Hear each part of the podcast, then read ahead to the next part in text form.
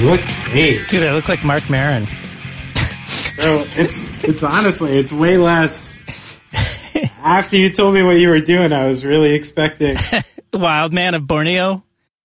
Uh, no, I was expecting, like I told you, I was expecting uh, season six Breaking Bad Walter White. that's what I was expecting because that's when he goes to Vermont, and you know, I actually just interviewed um, Alan Sepinwall for Tune Up Podcast, who uh, was the he's he's the TV writer for Rolling Stone and wrote like the book about the Sopranos. Very cool dude, and we got him on. And one of my major questions was kind of like trying to reconcile what the hell happened in like the last two episodes of Breaking Bad. Some stuff that's really bothered me. So I haven't seen all of Breaking Bad.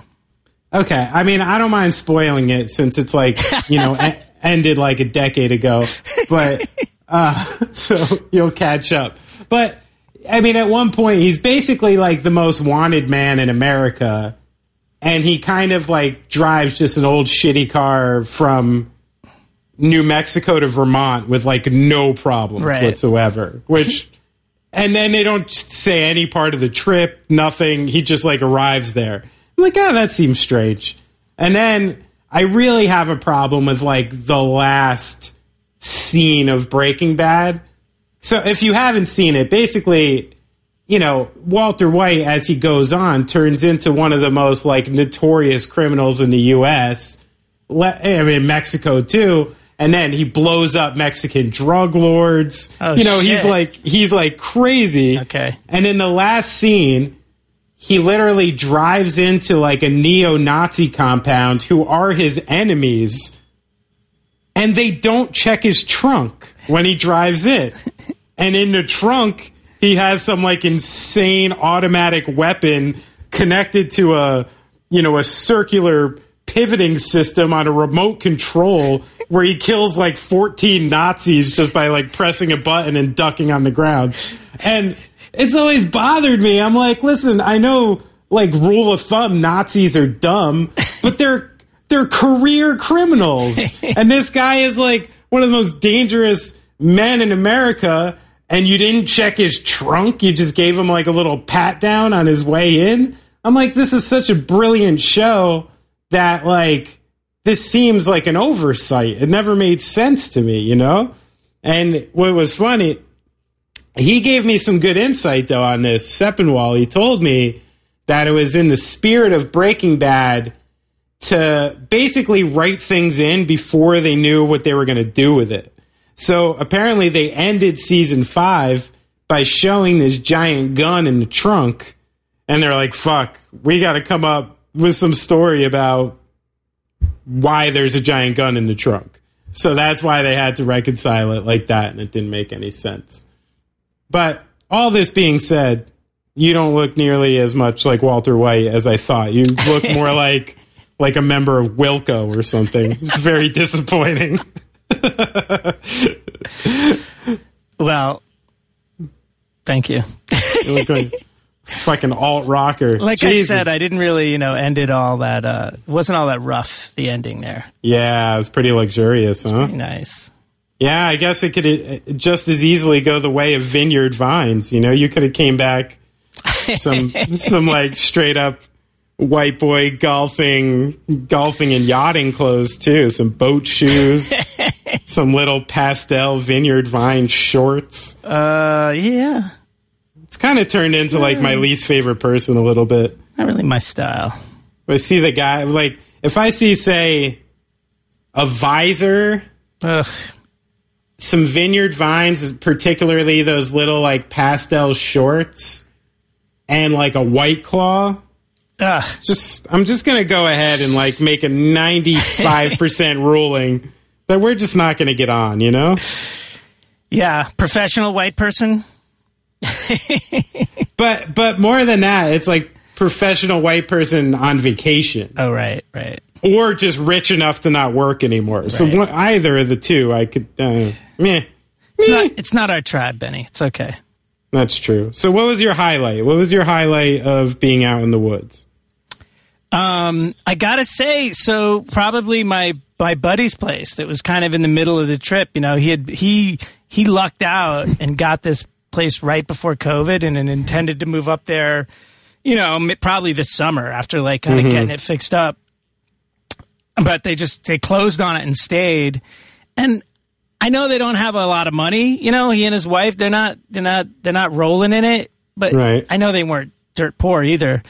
But uh, when he told me he had 25 acres, I was like, "Whoa, that's like pretty respectable." And and then and and he he's been posting on Instagram, and the place looks good. But I'm like, you know, you can take a good picture. But dude, he fucking lucked out. My God, Yeah? he's got this creek that goes right past his house. It's like he's got another creek on the other side. Like Two creeks. it's basically a creek running on either side of his house. That's like a moat, basically. It's gorgeous, and um, it's a real fixer-upper. Don't get me wrong; he's got his Sure. work cut out for him. The place is it basically sat kind of deserted for twenty years, but it's a log cabin.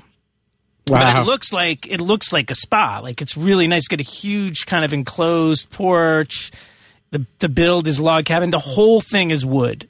Like there's Very no cool. sheetrock in the whole build.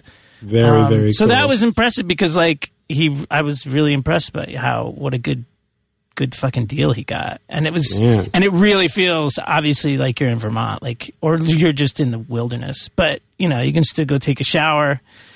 You can watch TV if you want, you know, it's like he's still connected, but um Sure. it's pretty remote. And northern Vermont is like northern Vermont does have its smatterings of Trump signs. They're big libertarians. They like their Yeah, right. guns, but they also Yeah. like have kept strip malls out of the entire pretty much the entire state. And and Yeah, Hmm. chains, you know, there's there it doesn't matter if you're blue or red up there. They're very proud of their local economy, their far- farmers, you know Can't hate on that. even the rednecks are are you know eating the friggin' eggs from up the up the road. Right. Sure, sure, sure. So like, yeah, there's a different kind of consciousness up there for sure. and it's just and it's so damn beautiful. I mean, Yeah. in, in the summertime, in the winter, it's a fucking glacier. I think I think I just said it like I know, and then come to think of it, I don't know if I've ever been north of like Burlington. So Well, I've no, never- well, yeah, this was north of Burlington, but Burlington is pretty fucking far north, dude. oh, it is. Yeah. Oh, okay. So that does mean is- I've driven through most of Vermont. Then. Yeah, yeah, Burlington is is is right up there. You bringing bringing a maple syrup back? Oh yeah. Nice. Some curds, maybe some cheese curds. No, but it did have some uh, poutine. Oh, hell You ever yeah. had that from Canada? Oh yes, I've had that. Canadian it's like one of my favorite things. I can't eat it very often because it's often uh, the gravy is not vegetarian. right. But uh, there are a lot of spots throughout. There's a really great spot in Montreal that makes Oh, vegetarian poutine spots. And then there's a, a great uh, German German style sausage place in my neighborhood that does vegetarian poutine. It's so Oh, really? good. Yeah, I get it all the time. It's like my it's like my fat boy food when I give myself like a, a night off from trying to you know take care of myself at all. I'd never, Yeah. I've never had it outside of Canada. This was the first time, but we were like ten miles from the border, so I guess that was good enough. Fucking love me a curd, man. Speaking of curds, Tim McIlrath, Is he old, Kurdish? old country Kurd out there. Is that what that name is? That's a Kurdish No. name. I mean, when I think of like, it's, I mean, it's funny. Like, I was even fucking with him before the interview. You know, I ask people before they go in, I'm like, is there anything you do or don't want to get into? You know, usually most people are like, yeah, whatever. Um, you know, they don't care. And I was like, okay, cool. All John Hughes movies then, you know, and I was just kind of messing with him, but I hadn't realized he actually grew up in like straight up John Hughes territory, you know, Yeah. which is funny. It, it seems like, uh, I don't know. It's like if you grew up watching like Ferris Bueller's and Breakfast Club and uh, Home Alone and all these movies, like you feel like you have this intimate knowledge of Chicago. I used to love that movie Adventures in Babysitting, Oh, which is all in Chicago. The Fugitive. I feel like most of my knowledge of Chicago before I started traveling there was all from film. You know. Right. Well, that's how it is. It's most people's, you know, view of New York City. I like to. I like the fact that he wouldn't wouldn't give us an answer on Chicago pizza because it's just too controversial. That's fucking funny. Didn't want to get the house shot up. I know. but it was really cool for Tim to come on. I'm glad he did. I've known him a long time now, but it, it's like when we first met, was literally when Rise Against asked Gaslight to open for him. And this was maybe 2008 when Rise Against was really at like the peak of their powers, you know, like they're Right. playing some huge places. And we got asked to open for a tour, which was Rise Against, Alkaline Trio, Thrice, and then us. So this beautiful package, and we were first to four. And it ended up being a, it's basically a bus tour that we were still in a van for. So, um, you know, we're basically chasing around three buses on a bus schedule, you know, for that first Right. tour. It was, it was pretty grueling. It was a long tour. Right. And, you know, like we're playing at like, you know, 615 at like a hockey arena or something. Right. But, but it was, it was my first exposure into like playing and seeing these like bigger things. And I thought that was kind of the way it operated, but in reality, it was just kind of the way like Rise Against operated. You know what I mean? Like Right. they ran like a big ship, but there was still like guys like Mike Fry working for him and like kind of these, you know, legendary old punk rock people that, you know, worked for the band. And those guys, once you get to know them, you're like, oh, you were all punk and hardcore kids and you just kind of got this famous, you know? And, and I kind of had a misrepresentation of like what that band was until I got out on tour with them. I thought they were like Strike Anywhere, Right. you know? I was like, I was like, oh, they're like an awesome melodic hardcore band. And then I show up to one of these first shows and there's just like 3,000 people and going nuts over their singles. I'm like, whoa, Rise Against is doing the thing, man. this is fucking rad.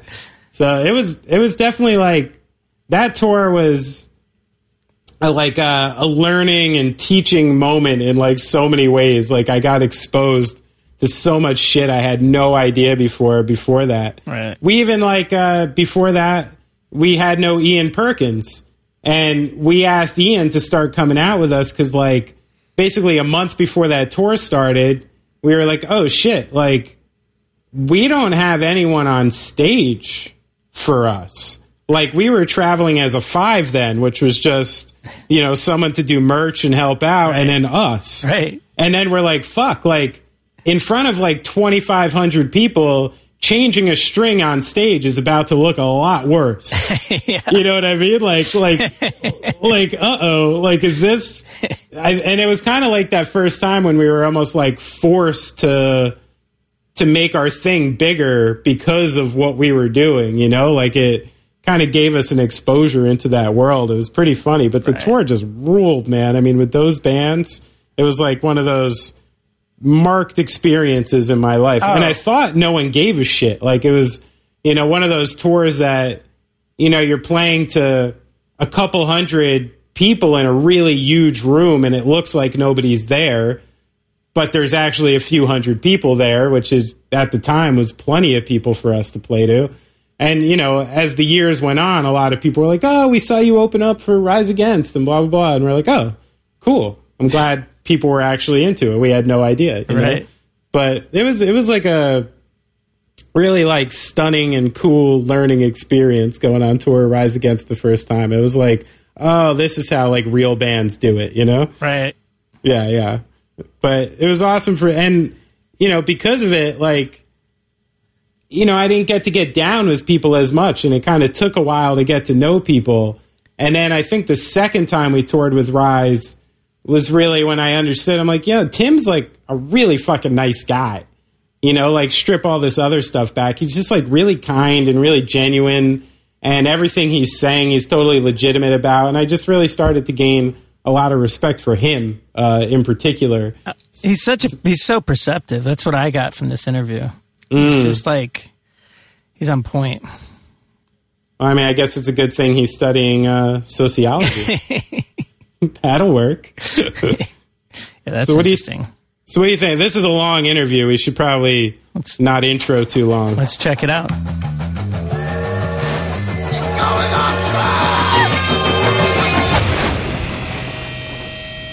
Hello, are you guys there? Hey, Hey, Tim, we're talking diseases. Oh, let's talk. Let's talk diseases. Let's start off on the right foot here. yeah, but not the one you're thinking of. Oh, okay. Yeah, it's it was one called rhinovirus. Oh, that sounds. Like You like ever a- have experience with that one? No, it kind of sounds like a, a really good band name. I know. Shotgun. Oh, it's a perfect. Yeah. Are you done being a mountain man, Brad? Tim, Brad was just hiding up in the mountains for a couple Oh, weeks or God. doing That Sounds something. super exciting. Where were you? I went to three different locations in northern Vermont, and it was all of them were Whoa. amazing. Um, it's so. Uh, it's just so beautiful up there. They don't have any Were you- problem. There's no ticks up there. There's no freaking Oh. coronavirus. There's no like. Right. You need the you need the the wilderness. It was the wilderness. It was pretty sweet. Are you camping or like hotels or just Nah, like, like, we went to went up and stayed with some family on this lake. They had got a Cool. some cousins had got a house on the lake for like the month or something, and we went Oh, up for nice. one week. And then a friend of mine moved up to a place just above Stowe, and um, he's like permanently moved up there. And so we stayed with him for a few days, and then we stayed on Lake Champlain at like another friend's freaking mansion, really? like with this view of that lake. The lake is so big. So, Where do you sounds- get friends that have mansions in Lake Champlain? I, I don't have any of those. I'll, yeah, I um, want some of those too. yeah, I'll blame my wife for that one. That's one of her. most of Tim and I's friends are are dirty, tattooed punk rockers who have very right? little. I know. I can go like vacation at an apartment above the Fireside Bowl, maybe. But um, that's that's what I got. I'll grab a forty and go to. Yeah. my buddy has the rundown place on the creek that was still pretty freaking sweet, but it was kind of more like more like camping out. Um, Uh, but yeah, so my wife put us in the uh, in the deluxe accommodations there. How are you looking right now? Because I'm imagining a real like season six Walter White Breaking Bad kind of thing going on. Dude, I still have not got a fucking haircut since this thing started. that's awesome. That's awesome. Tim, I noticed. You know, I've seen some stuff you've been posting lately. You look pretty clean. You look pretty clean, considering. I? know. Oh, yeah. Well, you're rocking a beard, but it's like a nicely trimmed beard.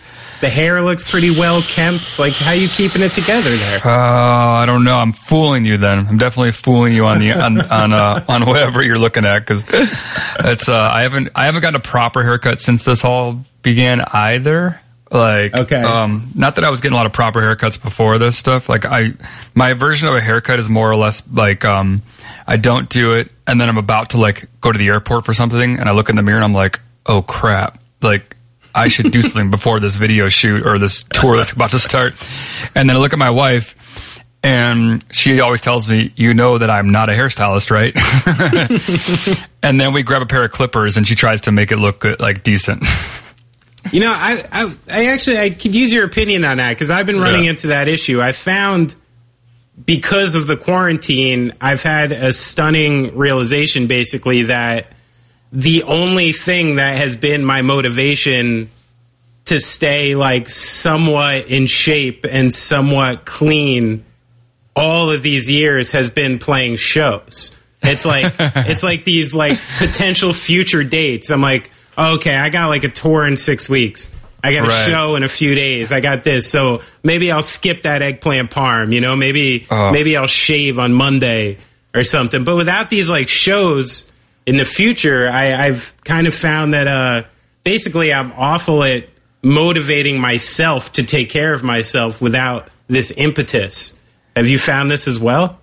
Yeah, I, I absolutely relate to that because the show and the tour and the video and the whatever, that's like our office space, right? So that's like Right. what we get up to go to in the morning to go to the office. And that's why you would brush your hair. That's why you would, you know, maybe like think about what you're wearing. And without that, like when I come home from tour, um, I don't really like I'm not seeing a lot of people outside of my family. You know, when I get home, home from a tour, I'm just kind of like I go back to being a hermit and I just see them and it's very rare that I really try to like care about my appearance. um, and so this, yeah, this whole this whole time has been like that. So there's been a handful of things I've had to go do where I'm like, oh wait, I need to. I need to look in the mirror here. I'm like going Tim, out. The, I in- think in we need to reflect on that. The idea that we we can't be motivated to look good for like our, our wife and children and families. Yes. But, tr- but we'll we get it do. together for a bunch of strangers, you know? yes, that's probably a good therapy session uh, rabbit hole. uh, Yeah, we, yeah we'll that. have a think. We'll have a think on that for sure. We will, yes. Yeah. So how you doing, man? You're you're home. You're in uh, Illinois.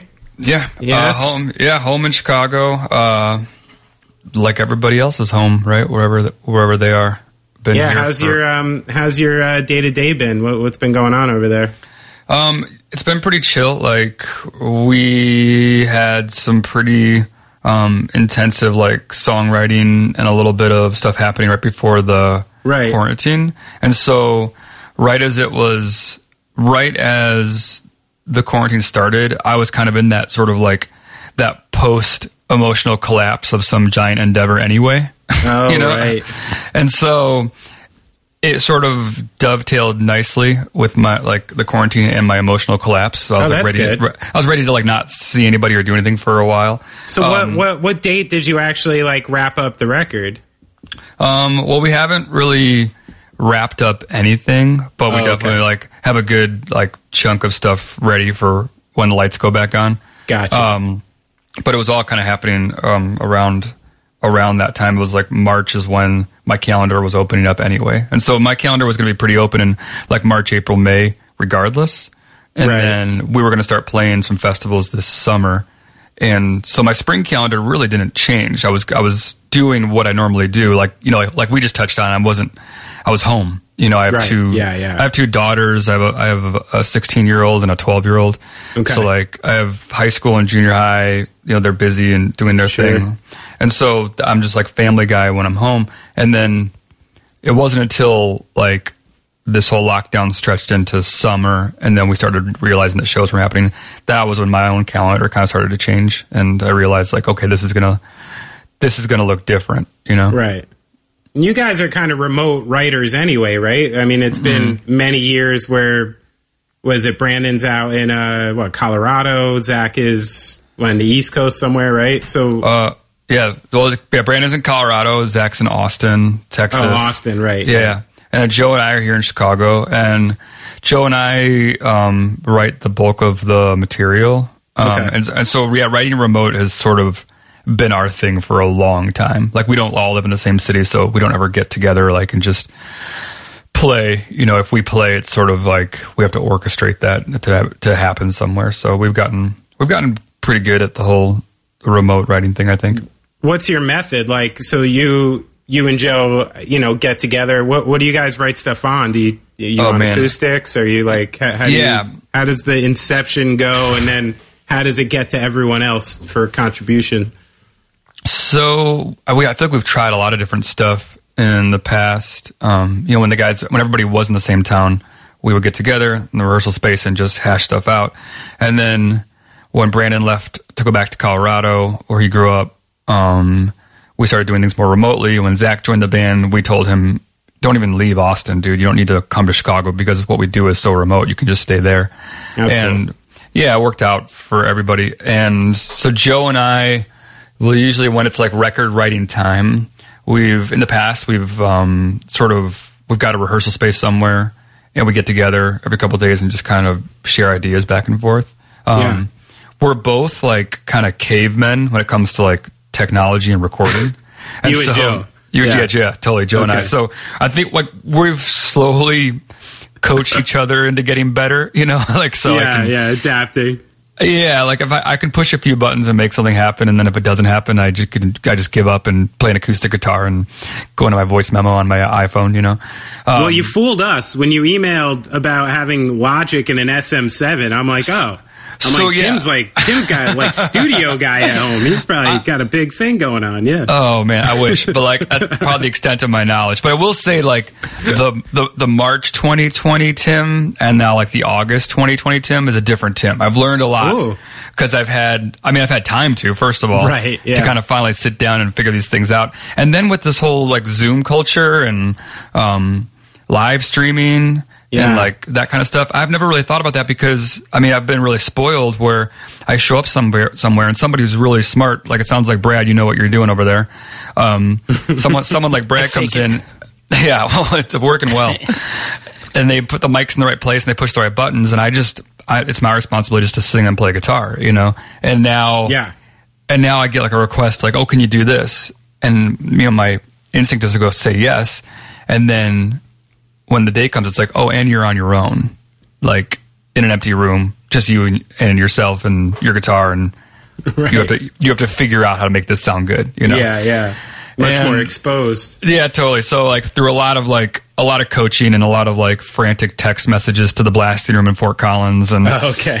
you know stuff like that. I've kind of I've started to like they've kind of walked me through some things, and so now I I have a better idea. I mean, you don't you don't want me producing your record or anything, but I have a better idea of Right. of of how to uh how, how to put something uh down into something so digital. Bill Stevenson is your phone a friend if something happens. Yeah, you know, Bill's not even that great at this. Oh, okay. And It's not I don't think forte he, I don't think I, I don't think he wouldn't mind me saying that either. He's like uh, yeah. the blast the blasting room is such a beautiful place because everyone there kind of serves this different purpose. Like they're all like Right. they're all the different pieces of Voltron. They come together and make this this crazy crazy machine. Um, So and then Bill's, not the tech guy. He's the he's He's the, not your the song yeah, guy. He's not IT. The sound guy. Right, yeah, yeah, yeah. exactly. Yeah, Okay. he's like, um, yeah, he's more like I don't know. Yeah, he's he's definitely more of the the, the arty producer kind of guy. But Yeah. the, yeah, he's not. You won't call him for IT. That's for sure. Gotcha. Some- but but there are some people over there um, that really know what they're doing Yeah. and are constantly like learning about it. So That's cool. Well, speaking of which, I you know I'd seen that Bill Bill's done six Rise Against albums, right? that number sounds accurate. Sounds yeah. accurate. And and you went Yeah. back to him to do this last one as well, correct? Um, yeah, we are working with Bill now. Yeah. So so how did how did that all start with with you guys and Bill and what what's the aspects of like that relationship specifically that that make you always you know feel comfortable with him and want to go back there? Um, that's so our relationship with Bill starts with our second record, Revolutions Per Minute, um, and it was kind of a an accidental meeting in a way. Like we were obviously aware of Bill and the studio. yeah. Um, Joe had met him previously and actually had been to the blasting room um, on a previous tour.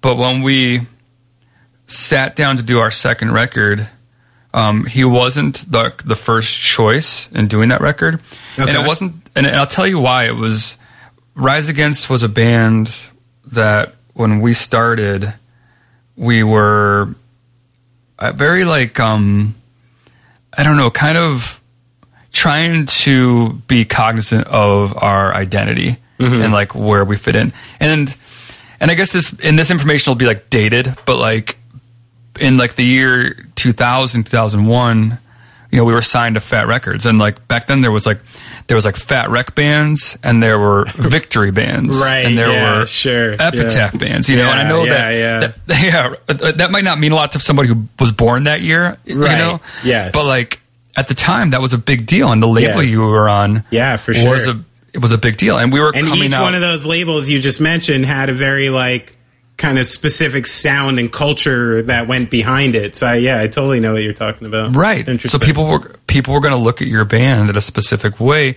Right. and we were coming out from under the shadow of 88 Fingers Louie, Joe's previous Right, band, yeah. who was on Hopeless. Sure. But when we when we put Rise Against together, we knew that we were d- way different than 88 Fingers Louie, and we were way different than like a lot of the bands on those same rosters that they were Yes. living on. And Yeah, so we sure. wanted to be taken seriously as our own band. So we were like, honestly, we were trying to we we were trying to pivot more into like a hardcore world, you Right. know, uh, Yeah, to- and yeah. away and, and away from like a pop punk world. Sure. we felt like our band could be taken seriously in that world.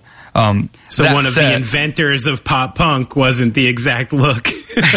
yeah, totally. We, Right, You know, yeah. we, we were already on Fat Wreck Chords, which was the, Yeah, right, the, yeah. the greatest thing to be on. But we were, and we were touring with a lot of Fat Wreck Chords bands. But we were also out with Boy Sets Fire, and we were out Right. with Thursday, and we were out with. Um, uh, well, that was the same tour actually. Thursday and Boy Sets Fire.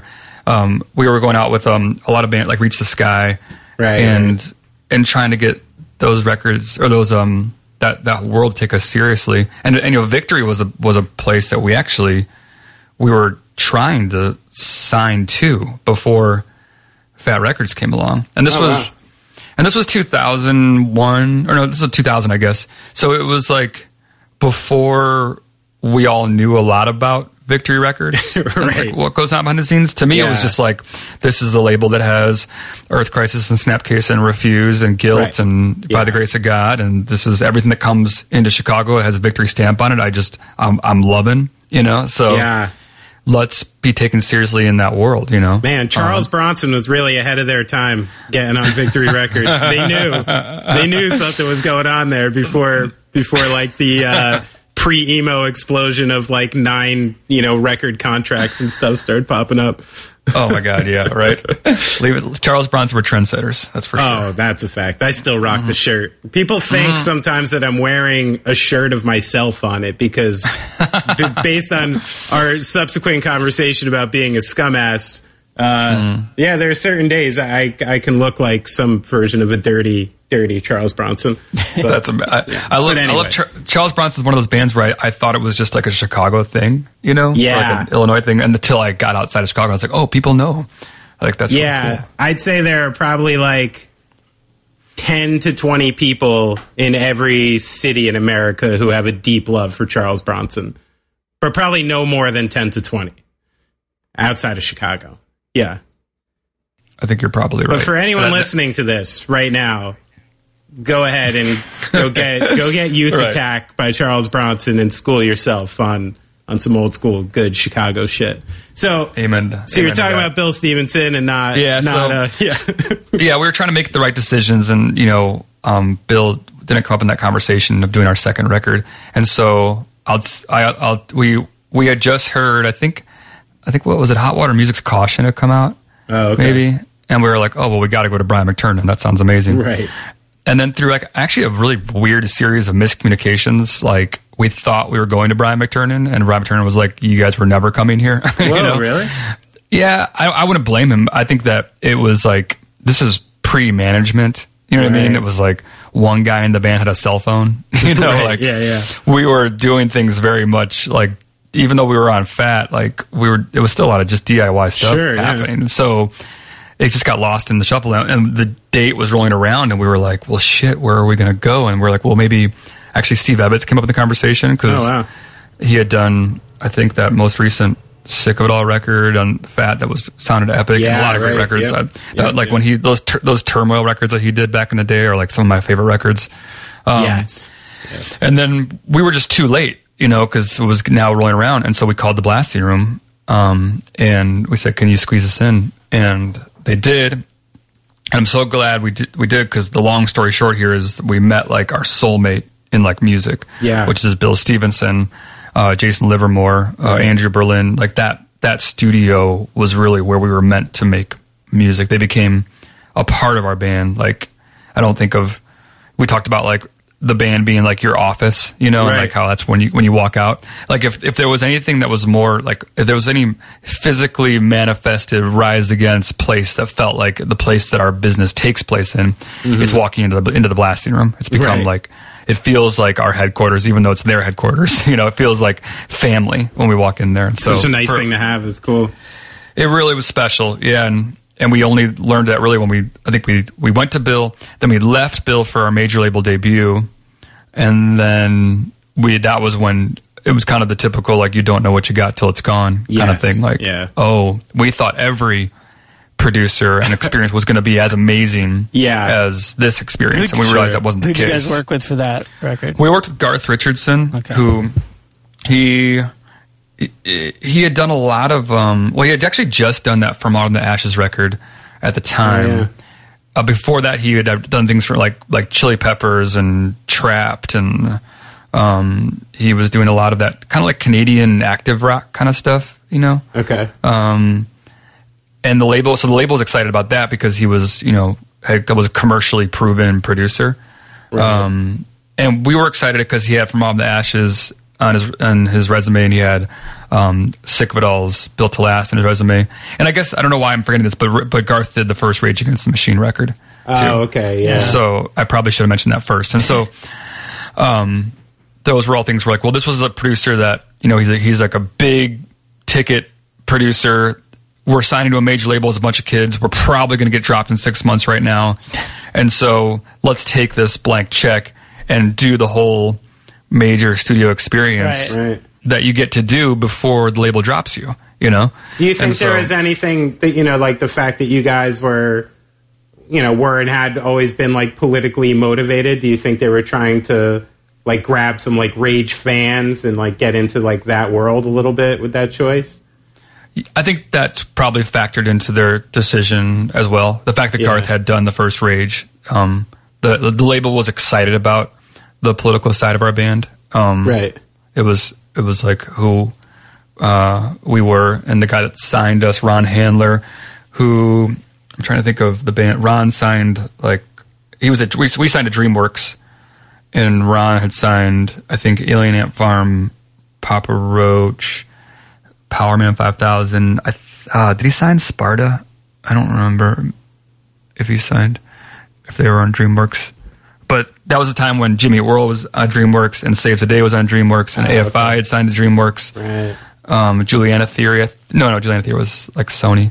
And so this seemed like a place to be. We were like, we were excited about being there. A lot of our peers uh, were there. And so um, Garth became the guy. And we actually had a lovely time with Garth recording the record and like the bass and drums were done in Bryan Adams' studio, the warehouse in Oh, wow. Ga- Oh. Gastown in downtown Vancouver. That's a ma- That's a sweet studio. Oh my god! I mean, can you imagine? Like, I don't think I've seen a sweeter studio since. Yeah. So, like, that was my first experience. I was like, "Oh, this whole rock thing is going to be great." Like, look at the studio, you know.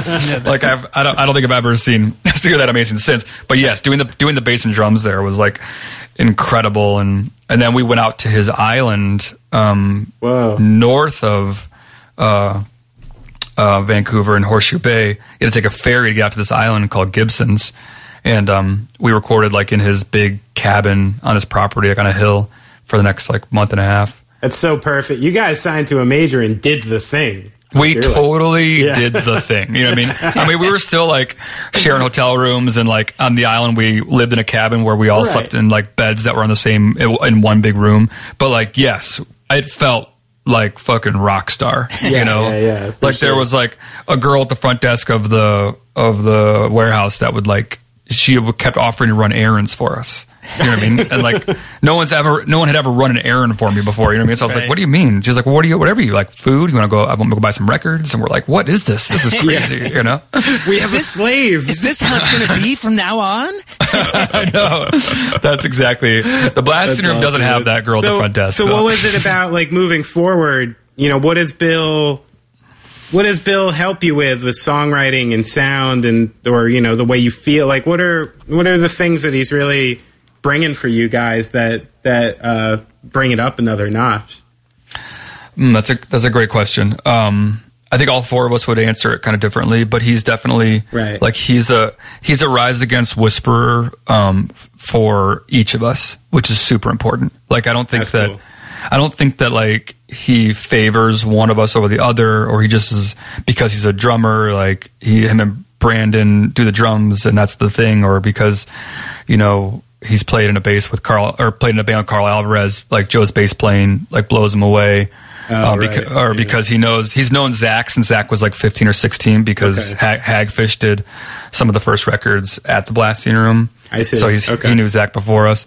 And then for me, like him and I have connected like really deeply. Like we go on vacation together. You know what I mean? Like we, like I go out to Fort Collins when I have time off to like spend time with him. Like That's cool. I was just texting with him this morning about like books and podcasts and, and that kind of thing. So, uh, and hi my lyrics are something that he's really, um, like I just feel like he really understood, but also isn't afraid to like hold my feet to the fire and like Hmm.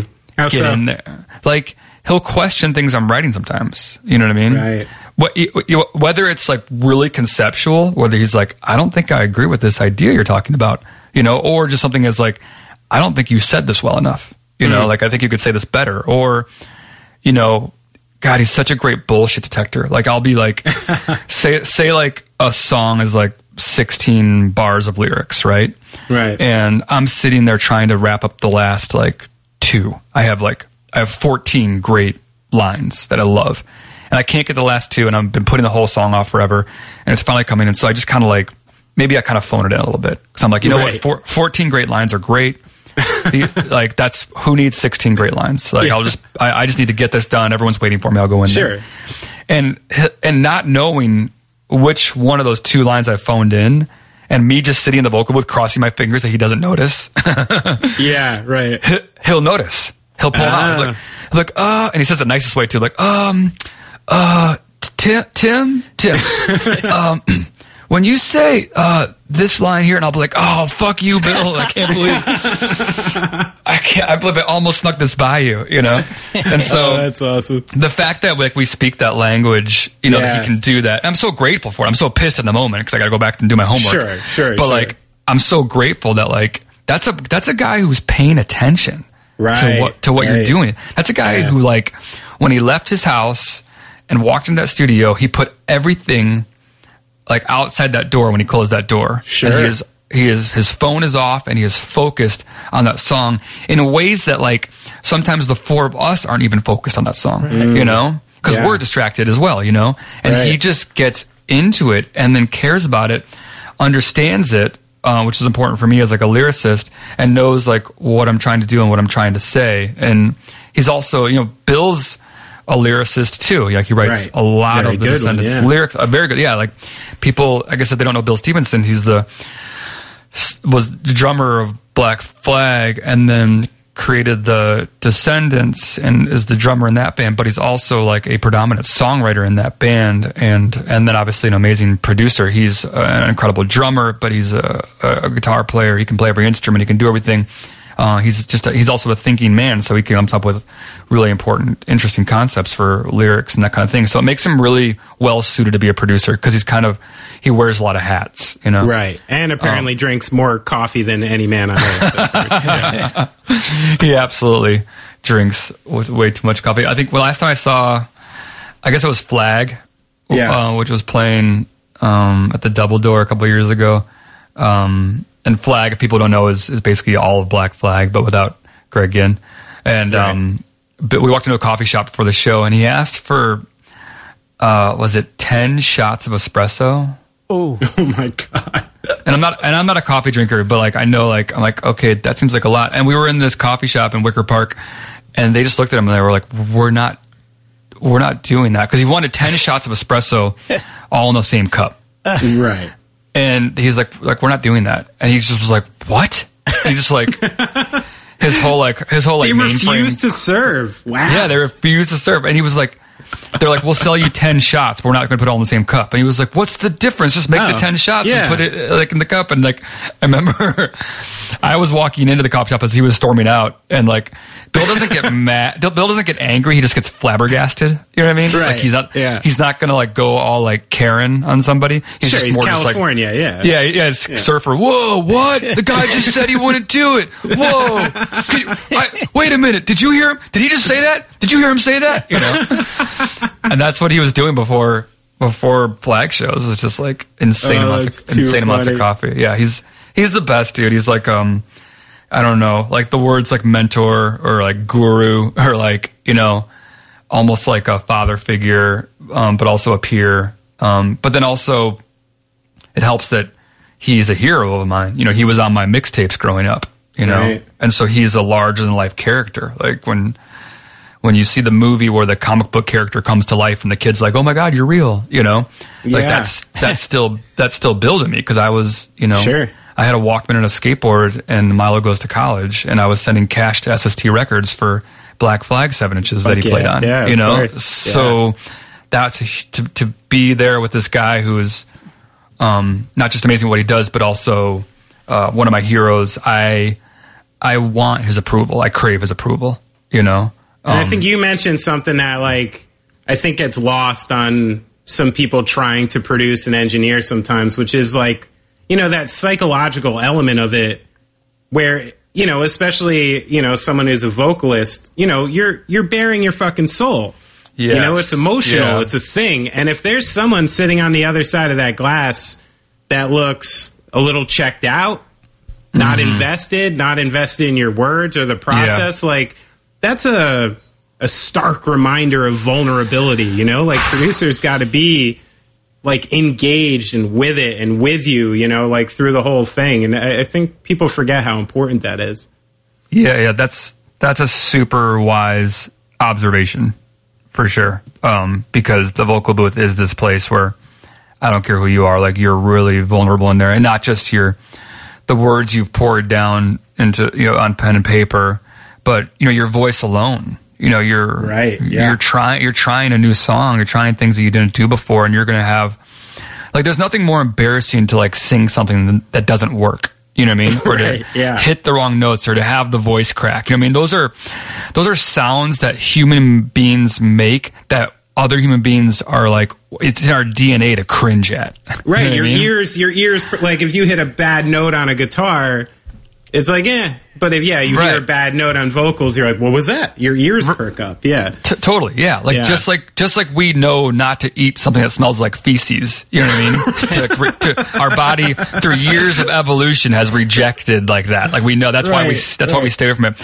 We hear those sounds of like a vocalist, you know, sounding like a dying dog, and it just this like sound is bad for my health. Yeah. totally.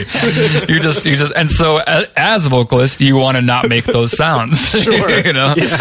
And um, and with Bill, he's so you know he's in tune not just to like my my physical um health of my voice, but also you know the lyrics are a whole different side of it. Um, Yeah. as well. He's Speaking also- of that, Oh. I, I mean, I, I've wondered that with vocalists because I mean, I couldn't. The vocal booth is the most fucking terrifying place in the world to me. Hmm. You know, even just hearing my voice, just talking on a recording, I start to cringe. So the idea of you know, like listening to myself extremely unskilled sing is like I don't know. That's like a top five most embarrassing thing you could do to me.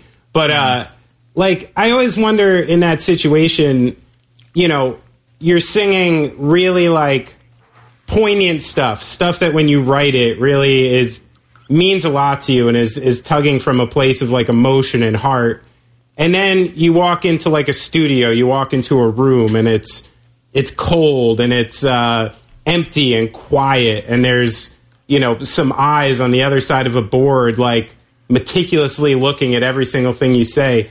Like what are the types of things that you do personally to like get yourself work either worked up or like calm down for that situation like it, uh, do you have any like tools or things you do to kind of like hype yourself up or calm yourself down before you get in the booth like that That's a good question. Um, I think when I'm recording, I I don't require that sort of like process to get hyped up. Like I think I just Okay.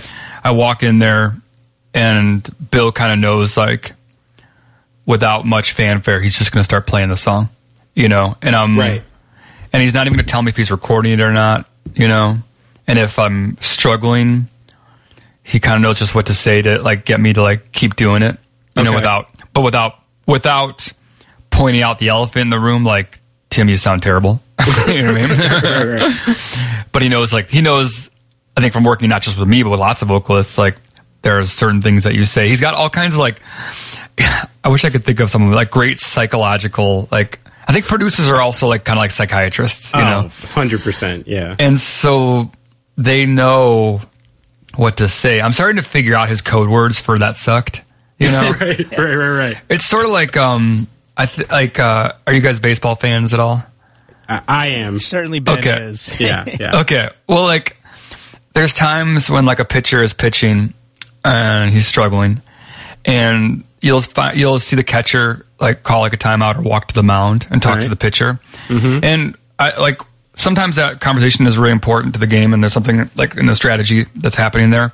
But when you talk to catchers and pitchers or ball players in general, you'll learn that like sometimes he's just doing that because he knows that pitcher needs like a beat to skip. He needs yes. a moment. yes yeah And so he might he might walk out there and just be like, "Dude, lunch sucked. How about that?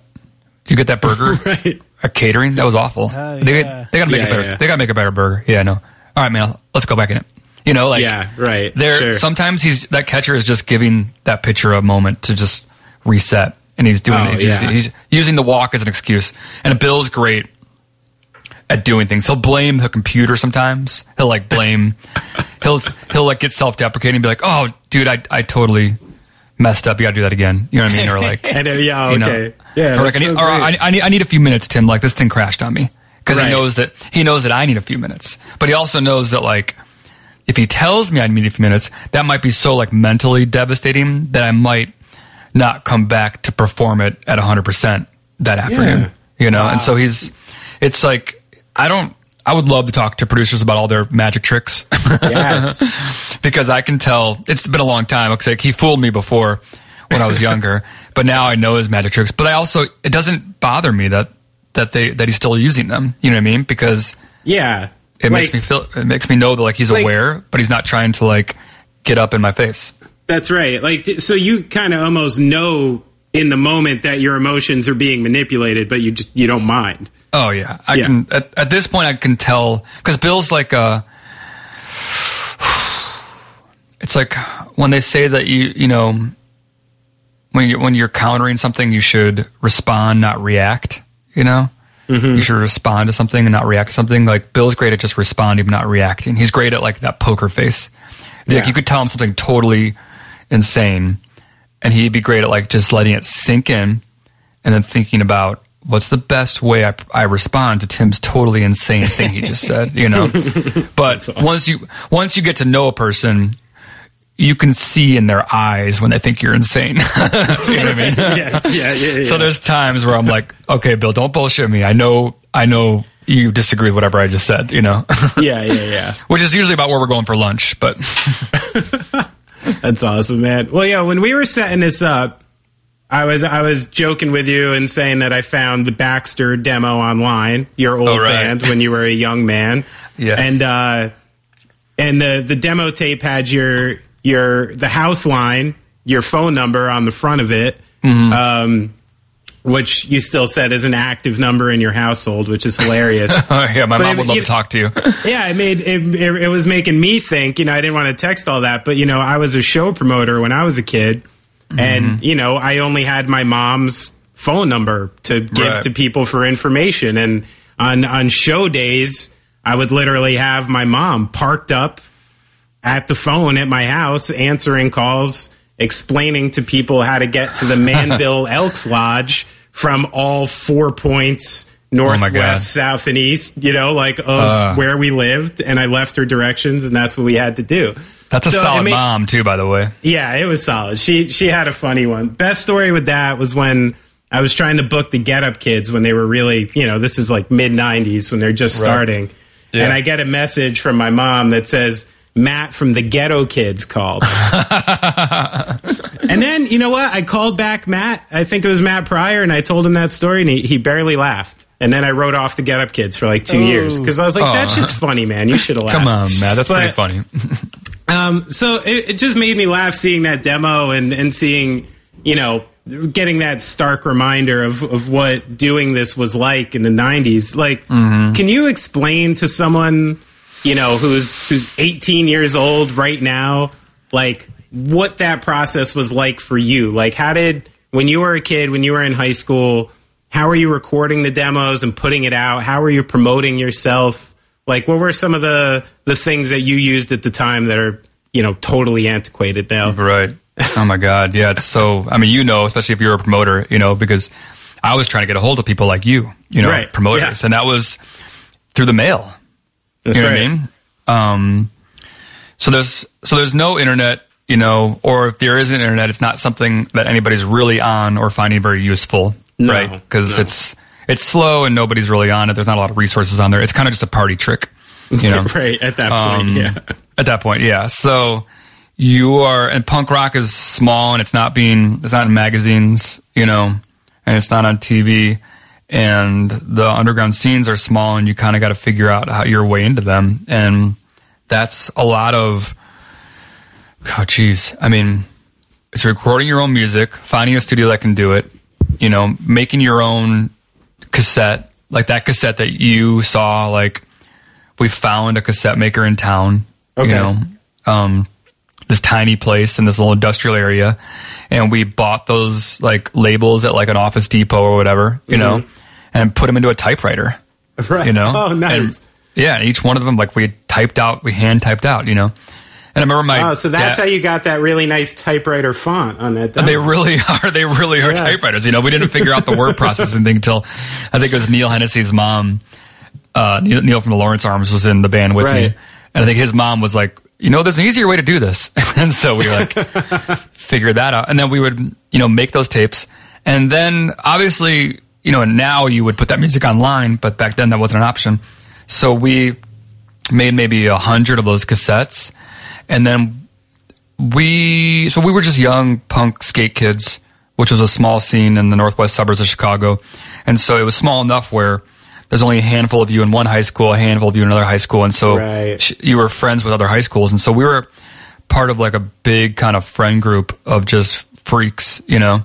Okay. Um, and so I remember giving a shoebox of those cassettes to the guy I knew at the neighboring high school, oh, and nice. a shoebox of cassettes to, the, to, the, to the other high school, and so I had them at like four high schools That's um, funny. Wow. that were so like and then I told him I was like if you can get any money like if you could charge like you know four or five bucks for this see if anybody wants it you know That's pretty and then- funny. You were like hiring consultants in like different high schools. yeah yeah they were just like yeah they were just you know friends and I was like go do this and those Yeah. we would do the same thing with like shows in a basement is like I'd go to like Kinkos or wherever and make copies and then hand a stack to like I, I would try to hand a stack to like four different high schools and then Right. maybe maybe like the local skate shop and the local record store Sure. and um and what's funny about that is that you'd never get any feedback right like No. like Yeah. those cassettes i think they all eventually went but you never hear like who got them if No. they liked Yeah. them Yeah, yeah, if yeah. they threw them away and in fact that's how i met neil hennessy from the lawrence arms he was at a neighboring high school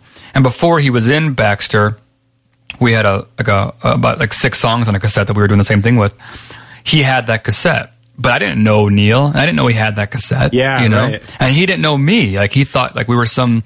He, he was telling me he thought like we were like a real established band Right, it. yeah. You know, If someone And had was- a demo out at that time, that was almost like if you had a demo and a T-shirt at that time, you were Yeah, you were like on your way up. Like you were Totally. Yeah. that's as established as it gets. Yeah. Yeah. So, and then from there it was, you know, if you remember the book Your Own Fucking Life. Of course, yeah. Yeah. So I That was what that. Maximum Rock and Roll would. Was that once a year they would put it out? Yeah. Yeah, they yeah they put out a for again for the youth who might be listening. Mm-hmm. Right. Maximum Rock and Roll would release something called Book Your Own Fucking Life that had contacts of different promoters or maybe like record stores and stuff in almost every city in America. And then Mm-hmm. yeah, you just had the chance to to shop it. I guess it was like a punk rock phone book almost. Yeah. It was like the yellow pages for Yeah. every state. And so Illinois wasn't there wasn't a big chapter in Illinois. Right. But um but there was a handful of things in Chicago.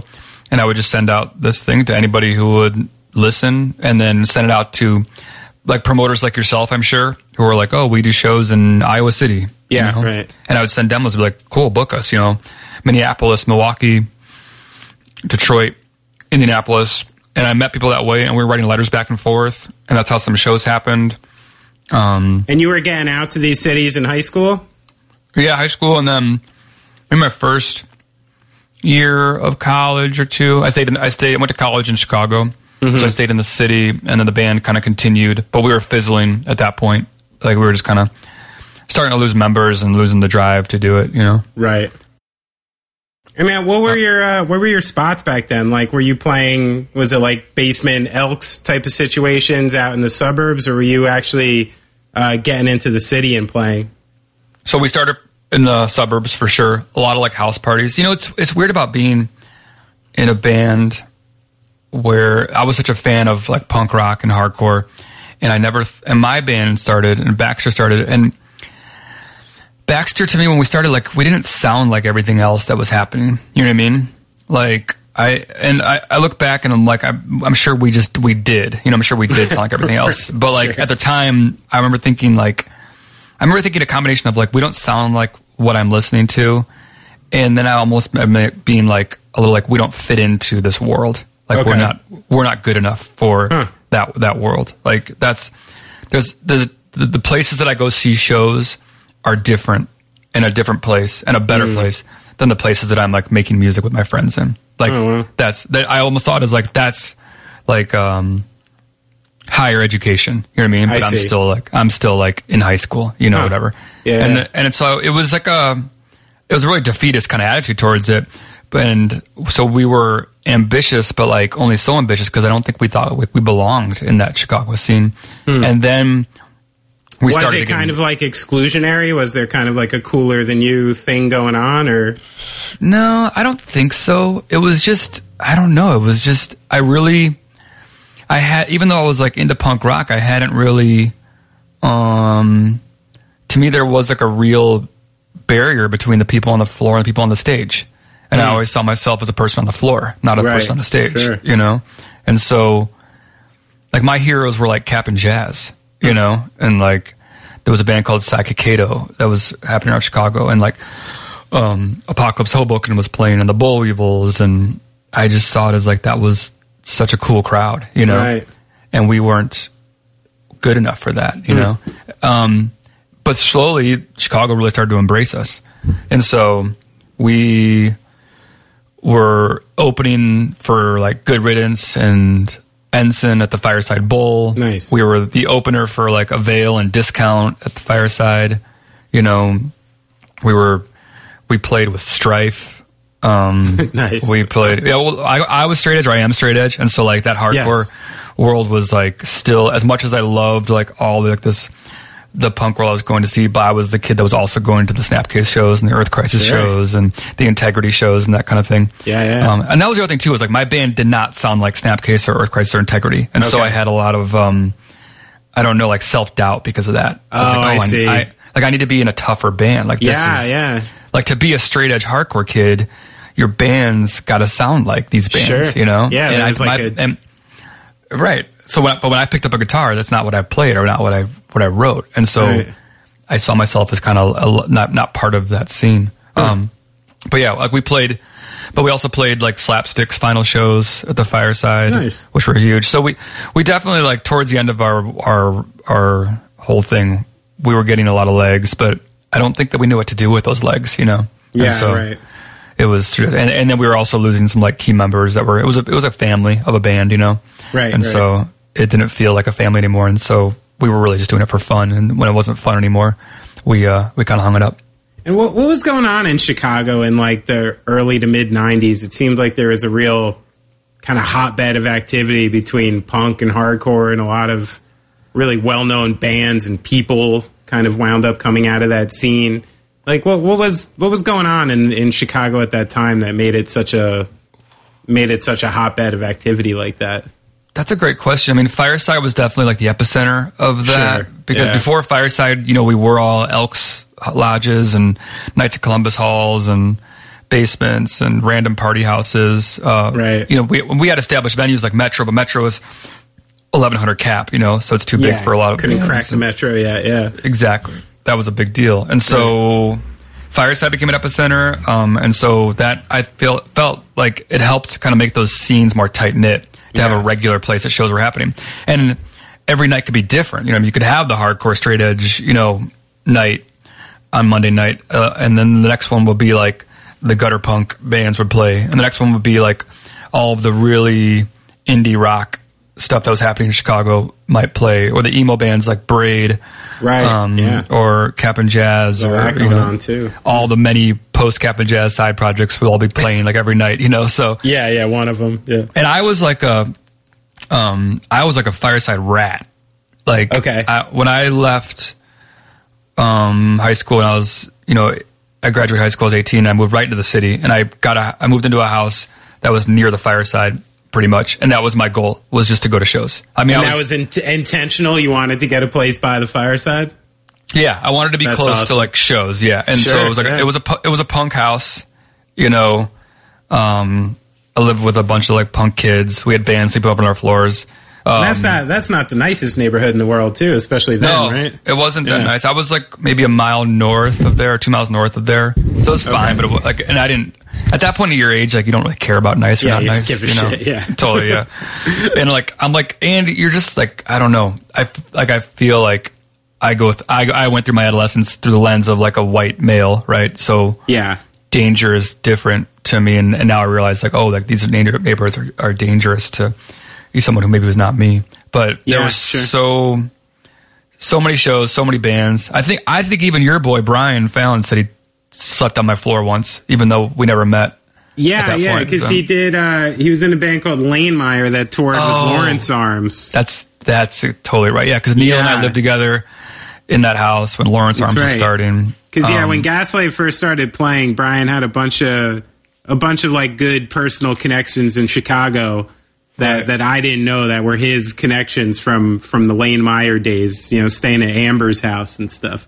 Um, Okay. yeah, yeah. So that, yeah, I, that definitely wouldn't surprise me because one of the early times we went there, I think we may have stayed at Neil's apartment uh, in Chicago somewhere. Yeah. So oh yeah, so that might have Yeah. been that might have been my house even, or it was maybe well, Neil moved out after that. Yeah, yeah, exactly. We had like I remember Newfound Glory staying there, like that band, like Elliott from Louisville, like stayed there Mm. once. So we were all just making music and and seeing music, and I think that. So to answer your question, like how did Chicago like create all this stuff? Like I think part of what's happening just a really really good momentum when, in terms of like a scene that had regular shows and lots of opportunity to play. And so around that time, like when Baxter broke up, um, I joined um, Arma Angelus, which with uh, Pete Wentz. all right, yeah. And so Pete and I were in this band. He was, I was the bass player and he was the singer. And it was like just kind of really technical, hardcore, like in the vein of like Creation Is Crucifixion or like abnegation or like those kind of bands, you know? Because all his bands at the time were super heavy. Yeah. Yeah, so I, I had known Pete for a long time, and he had like Firstborn and Culture of Violence, and they were all hardcore bands, um, metal, hardcore, vegan, straight edge bands, you know. And so we were doing that. Um, I also was in. Was this after? I, I also joined. I was played bass in the honor system, which was Did you really? Yeah, so I was their first Oh, wow. bass. I was the first bass player in the honor system. Um, it was so Chicago had the Broadways, and the Right. Broadway and the Broadways and Baxter played a lot together. Um, and then when the Broadways broke up, they formed the Lawrence Arms and they formed the honor system. Right. Um, I remember going to a party after they broke up, and all the guys in the Broadways were all there. And at that same party, um, Brendan cornered me and asked me to start a band with him. And then after he walked away, Dan Hanaway uh, cornered me and asked me to start a band with them. and that's at the same exact so party. sought after. Yeah. well, yeah, I don't know. I was like, what is happening? And so I was like, oh, I'm gonna go.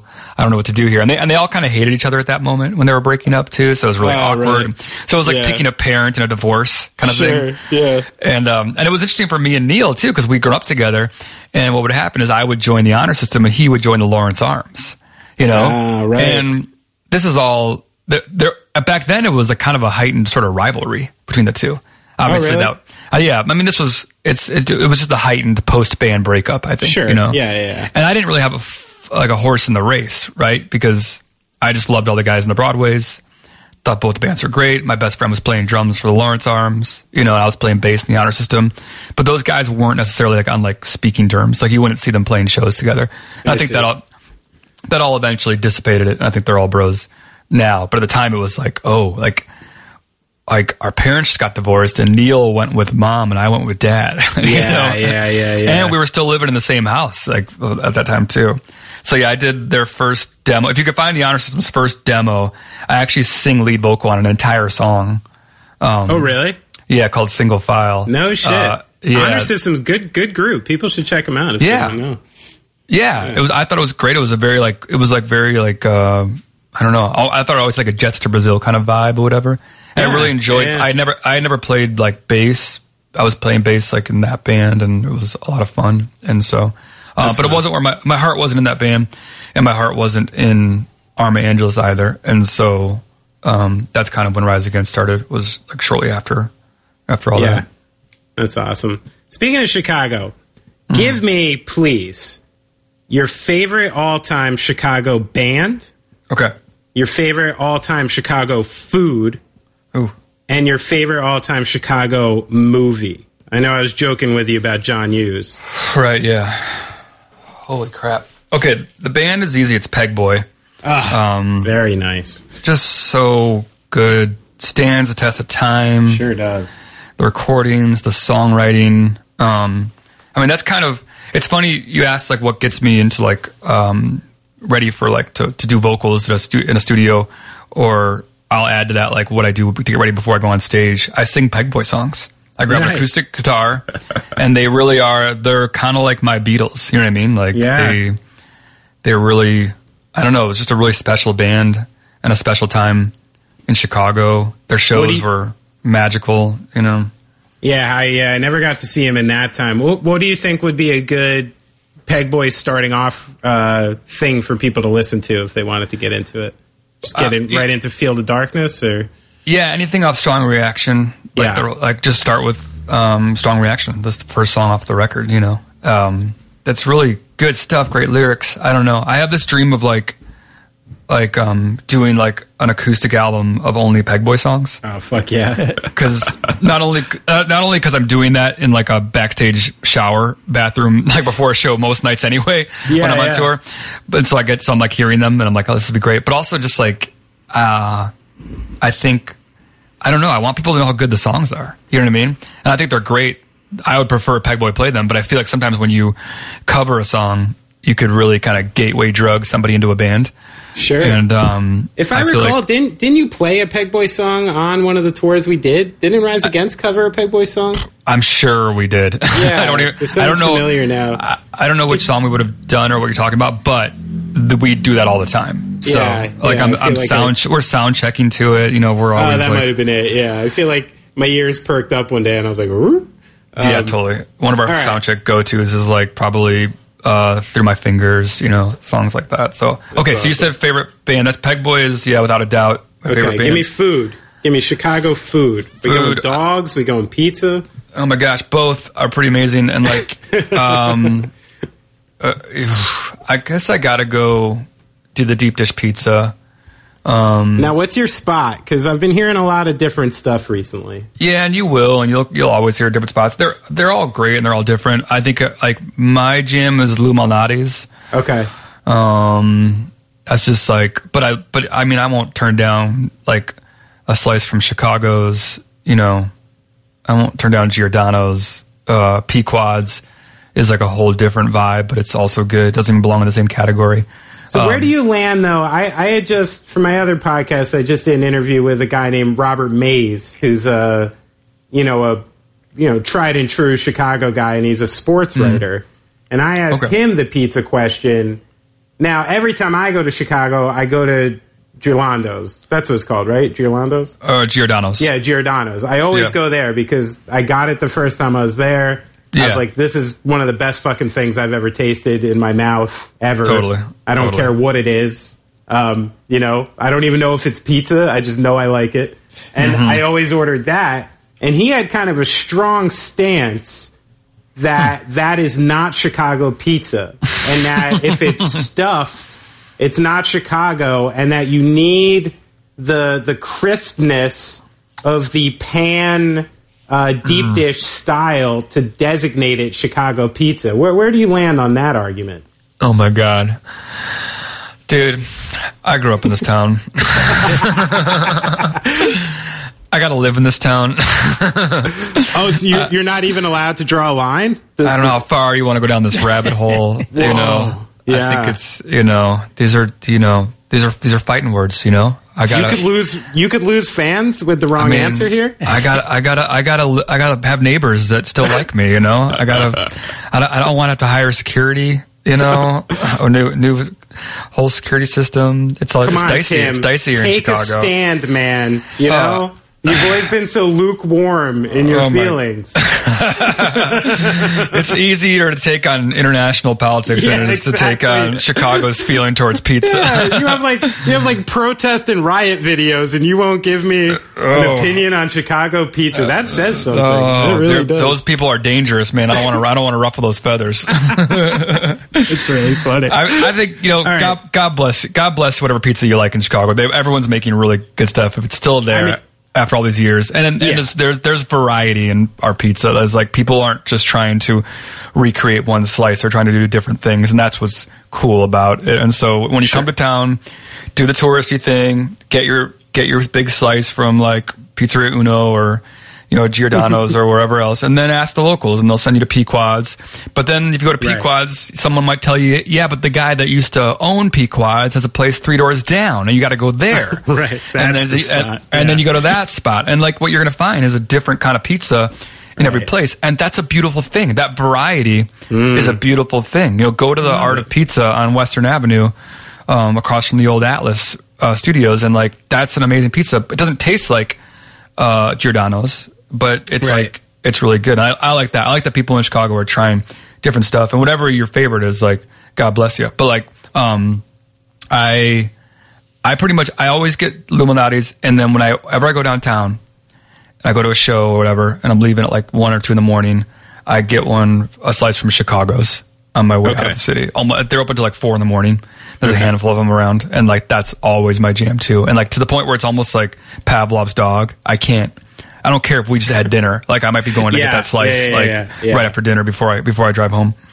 I know all about. I have a couple spots in the. I can't get out of New York without doing the same thing. As Oh my God. Typical bridge and tunnel guy. I got my couple spots pretty close to Right. the tunnel where you can double park. No big deal. Mm-hmm. yeah, and I Oh, don't give a shit if I'm hungry. It's just like this happens every couple months, so you got to get it. You know. Got to pay the pizza tax. Exactly. That's kind of what it is. It's a yeah, toll. pizza tax. All right. Yeah. So what about Chicago movie?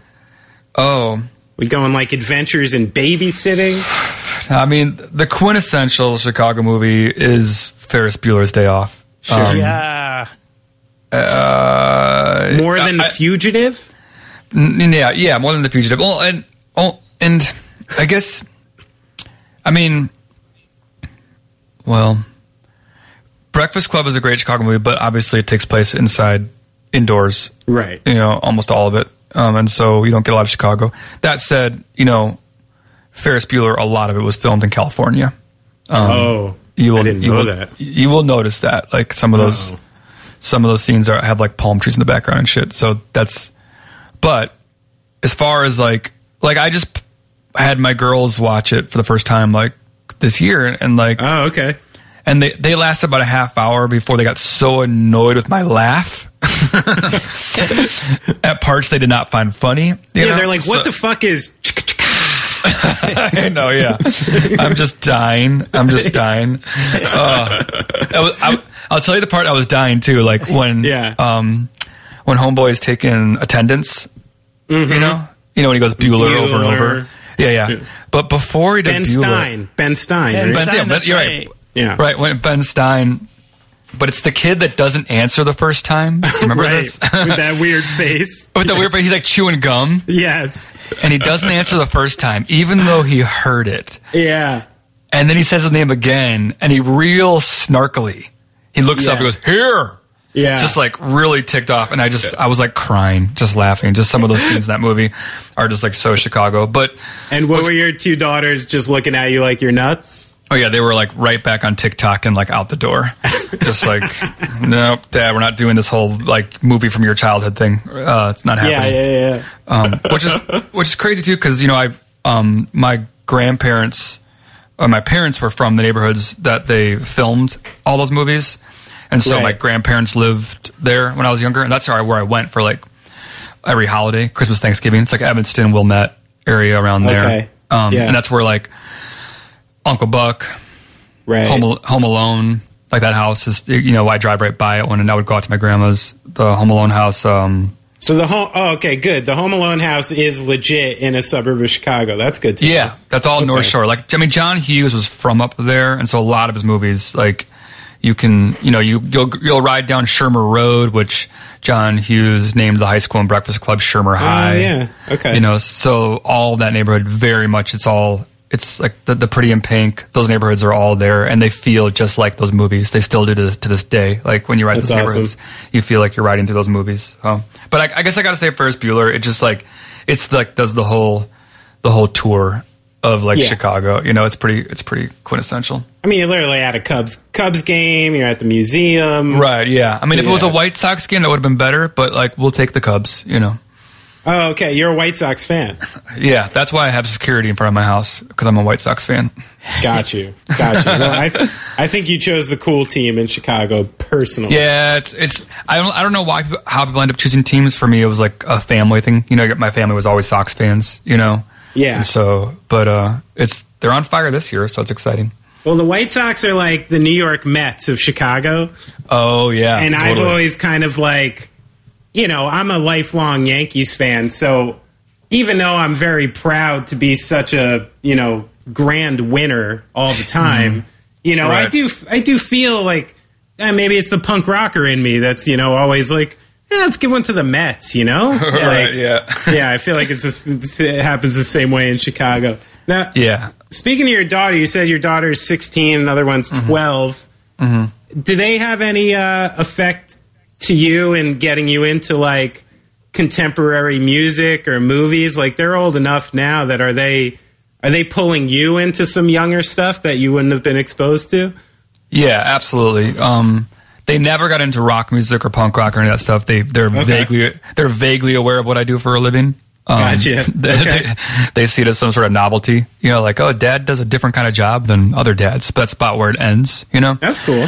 and then they're way into like pop music, especially my older one. And so, you know, we've gone to the Justin Bieber concert together. You know, we've done that. You know, Nice. we've been to the Taylor Swift concerts. Um, we've I've cruised her out to all the like the pop show, the pop holiday shows. You know, Cool, cool. like whatever whatever the, they call them out by you, but like you know whatever the big jam is. You know, it's happening. sure, yeah. And so I've seen a lot of music that I would not have voluntarily seen. Um, Right. and shows and listened to a lot, and then they control the radio too. And so I listened to a lot of music. And so it's been really, it was challenging at first. You know what I mean? It was first, it was like, you know, single tier, my kids aren't rock kids, you know? And then, then it was like, and now I gotta listen to this like really disposable pop music. Um, but then I also like saw the, what I did see of myself in them was that they love music. You know, they Sure. don't love my they don't love my music, but Right. music is not just in the background for mm, especially my oldest daughter. Like it's something Right. that she is really in tune with and and loves it. And so I would take her to the shows or you know encourage that in any way I could. But you also got to encourage it, but you also got to like steer clear of it, you know, because Right. if you're if you're too involved, that's not cool at all. Right. You know what I mean? Yeah. That can, I, you can't show your hand too much because and, I and see. even even to the point where like if she can tell that I like something, like she'll start to distance herself from it. You know? Oh, It's like because not- what? Just inherently, It's not whatever cool. dads like is a little less cool. yeah, it's not cool. So how do you have to play it? You just play it like, yeah, this is all right. Yes, that's totally how it play. it. Like, yeah, like right And in then the middle. Right, and then our world is so small, like as you know, that there's sometimes like I have some like even second or third degree connection with like the artist or their crew or their team, you know, and so Right. sometimes I'll let that slip, thinking that it's like a cool point, and it oh, will, Oh, right. it- like I know Taylor Swift, like guitar tech or something. exactly, yeah. And actually, I yeah, right. And and, what- and it's, it's funny you bring that up because I knew Justin Bieber's guitar player, and he was like a big Rise Against fan. I met him at a show somewhere, and it was he was like he like he was a big fan. He wanted to like hang out, you know, and so I thought that was like a cool point. And my, my daughter only saw it as like a negative. like, Really? well, yeah, I think she was kind of like, Dad, you know. I mean, what if like, I don't know how to like, what if like your like parent was like really good buddies with like Milo from The Descendents? You know what I mean? yeah. And like, oh, this Yeah, is so yeah. lame. How is my dad and Milo buddies? You know, I like thought you would. Milo was cool, man. I know. And then like, and then you're playing like Milo goes to college, and your dad comes in. He's like, "Oh, this reminds me of a story about me and Milo." You know, and it's like, oh, you're ruining this for me, Dad. You know. Oh, it's so funny. And so I kind of have to like, I I have to like care, be careful with what I like. I'll hear a band, but I'll, I'll know that like I know their booking agent because like she's a friend of mine, and I'll be like, I'll just like, right. I'll just keep that to myself. you know. I feel like you're gonna get the cash in this card pretty soon. I feel like you've you've held it pretty close Mm-hmm. and you kept it pretty cool. And then like in a couple years she'll be off to college and maybe get like retro, Right. get nostalgic, start going back and then realize like, oh dad, you played with this band? Like I Right. think I think if you keep it if you keep it cool, this might this might it's like a long con, you know. I, I think so too. I mean, as you can imagine, she's been spoiled at these shows. You know what I mean? Like, of course, yeah. Justin Bieber's meet and greet crew are like half Warped Tour alumni. You know, and you so, should like, send your daughter into some general admission situation oh so she oh knows what he's God. like. You know? yes, you are.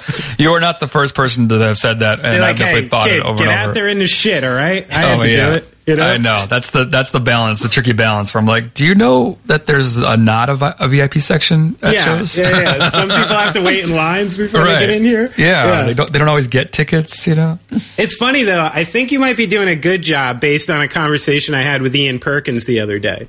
So oh, yeah? I was talking to Ian Perkins the other day, and I was saying how my son, who's you know uh, four and three quarters, he uh, awesome. uh, he we were talking about how he wants to do a Horowitz family family band record mm-hmm. soon, and uh, I told him to pitch me his cover art, and apparently it was going to be snowy hills with a sled on top. Mm. Well, yeah, it's nice, you know, it's right. artistic. Yeah. And right. I'm telling Ian about that, and he's like, "Oh, it so- sounds like an Elliott Smith record, man," you know. And uh, and I'm like, "Well, I don't really want my child writing Elliott Smith songs, you know, because that means that I did something wrong. And that right. means like he's not doing that well, and even though he'll write beautiful songs. And I'm like, and I was like, you know what? Like in general, if my kid gets that into punk rock or that into something like that, that might mean I'm doing something wrong. And if mm. and if they're actually into like pop music and nice music and happy music and want to actually enjoy themselves in their lives, then maybe I did something right. So I'm wondering now if if the real punk rock thing to do is not give punk rock to our kids. Wow, that's pretty profound right there, Benny. I don't know. Just saying. I'm just spitballing might, here, Tim. It might just, be true. I'm just, I'm just spitballing. Well, my wife and I just talked about whether we should like pretend to the kids that we were raging Republicans from the get go, so that mm-hmm. they turned out, so they wouldn't, you know, they would right. have something to rebel against, and it's kind of the same vibe, right? Yeah, I think yeah, that, that, one it could backfire. It could. Backfire. I mean, this yeah. is like the that, that, that, could back. Yeah, that would be awful. Especially, do you do you guys have daughters or sons or what? I got one of each. Yeah, same oh, here. Okay. So like, you got to think about how how old are all your kids? Brad, you go. Uh, I've got a nine-year-old boy and a twelve-year-old girl. I got okay. a three-year-old girl and a four-year-old boy. Okay. All right, so we both have twelve-year-old girls too. Um, Who's very into pop music? All the all the all the names you listed. Totally, yeah. Mm-hmm. A lot of Billie Eilish in your house. Oh yeah. Oh yeah. and Lizzo, she's into Lizzo, which I can totally get behind. But yeah. Oh my god, I took. Annoying. I took my kids. Are you guys? The, are you guys banning that Cardi B song, or are you letting it into your house? Oh, that's the thing is like I have a 16 year old and a 12 year old, so that's very different like filters, you know. Right. Like my, yeah. My 16 year old hears everything. Yeah. Um, but I mean, I brought them to. Is it? Uh, I, I brought my older one to uh, the hip hop state, the Chicago hip hop station's annual show last year, which was uh, like Migos and either either a Lil Baby or DaBaby. I'm not sure which one. It's it's DaBaby, yeah. Uh, but there's also a Lil Baby Benny. Oh, there's, there's, a little Baby too. Uh, yeah, keep up here. keep oh, okay. up. Keep up with I've, me. You know, I get the new Post Malone record, and I find out who the baby is, and I felt really cool. Right, yeah. You know, All right, totally. Yeah. well, this, yeah, I, I like Post Malone too. I think there's. I mean, I think we were going there too. The records that she's listened to that I like, like I like Billie Eilish, I like Lorde, I like Post sure, Malone, yeah. um, I like ta- I like Taylor Swift. I think that's like some really great songwriting. You know, yeah, yeah, absolutely. Um, it's so Can't you deny you, those tunes. Like your filter changes. You know, what I mean, it's like I'm not listening to this, but I will listen to this. Um, but I'm watching Meg the Stallion with my 16 year old daughter and her friends in like December. Yeah, and it was like oh, you're going to that show. No, I no, I, I watched it. I went to that show. Oh yeah. Oh right. No um, shows. Right. Yeah, no shows. Yeah, probably not. But so I was at this yeah, show, right. and I I felt like the way like you probably felt when you were watching a movie with your parents and like the adult scene scene came on, like the sex scene. Yeah. Oh, in yeah. the movie, I just remember watching Meg the Stallion play, and it's like you know she's great, does her whole thing, but I'm like, I'm I'm watching the NC-17 version of like music right now with my 16 year old, you know? And I, I think that she has a right to listen to this and hear this. I don't want to be in the same room. And I remember just turning and be like, I'm going to go get some drinks. Yeah. I was like, I gotta get out of this. is like a, just a cringeworthy, weird um, moment. But that's and that's the thing about the pop music too is that like is there's it's there's so much of it that's misogynistic. You know, um, Yeah, right. Especially my older girls into a lot of like the hip hop of the day, and I just I can't wrap my head around why you know, like I just like I like I turned to her and I'm like, I realize that this guy is affectionately referring to his partner as his bitch, but like just so you know, if I ever said that to your mom at any point in the last 21 years I've known her, like you wouldn't be here right now. you know? Like if this was ever like a lyric in one of my songs, like your mom would yeah. would not put up with this, you know? And like and I hope that your future partner or uh, you don't think that your future partner should be this is the way he should be talking about you. But anyway, I digress. What I was thinking about with all of our kids and you were talking about like uh, pretending that you were like a raging Republican, so um, your kid, if they were if they were to rebel against you, then they would end up like in a in a place that you'd like them to be in. Um, I always think about like, you know, um, there's six kids between us, and what that means is, is this next phase of life that we'll eventually all be in is there'll be six partners in your life, like six like in-laws, like son-in-laws, daughter-in-laws, whatever it's going to be. You know what I mean? And that's going to like just like you are somebody's in-law, probably. You know, um, that's like a whole different phase of life that like I think about. Like, oh right, there's I've I've yet to meet this person that my daughters will spend the rest of their lives with. You know, Right. Yeah. and that's that's like a family. I think of my family as like over. Like I'm not having more kids. You know what I mean? Like I'm married. Mm-hmm. I have two kids. This is what it looks like. It's like no, there's still two more people coming. Yeah. Yeah. Right. You know, and it's like what's the what's that going to be like? And mm. what if it's somebody I can't stand? You know, or Yes. or or or am I that person that my wife's family can't stand? Right. Oh my god, I know. Right? You know, Yeah. it's a it's huge. Like you're about to be like you became part of someone's family, Yeah. and some and one of these one of these 16 year old boys running around my neighborhood right now is going to be a part of my family in like Oh five years. You know. Dude, Tim, that is fucking terrifying. Sorry, I know. I, don't, I, didn't, I didn't. Sorry, I, I didn't mean to. Uh.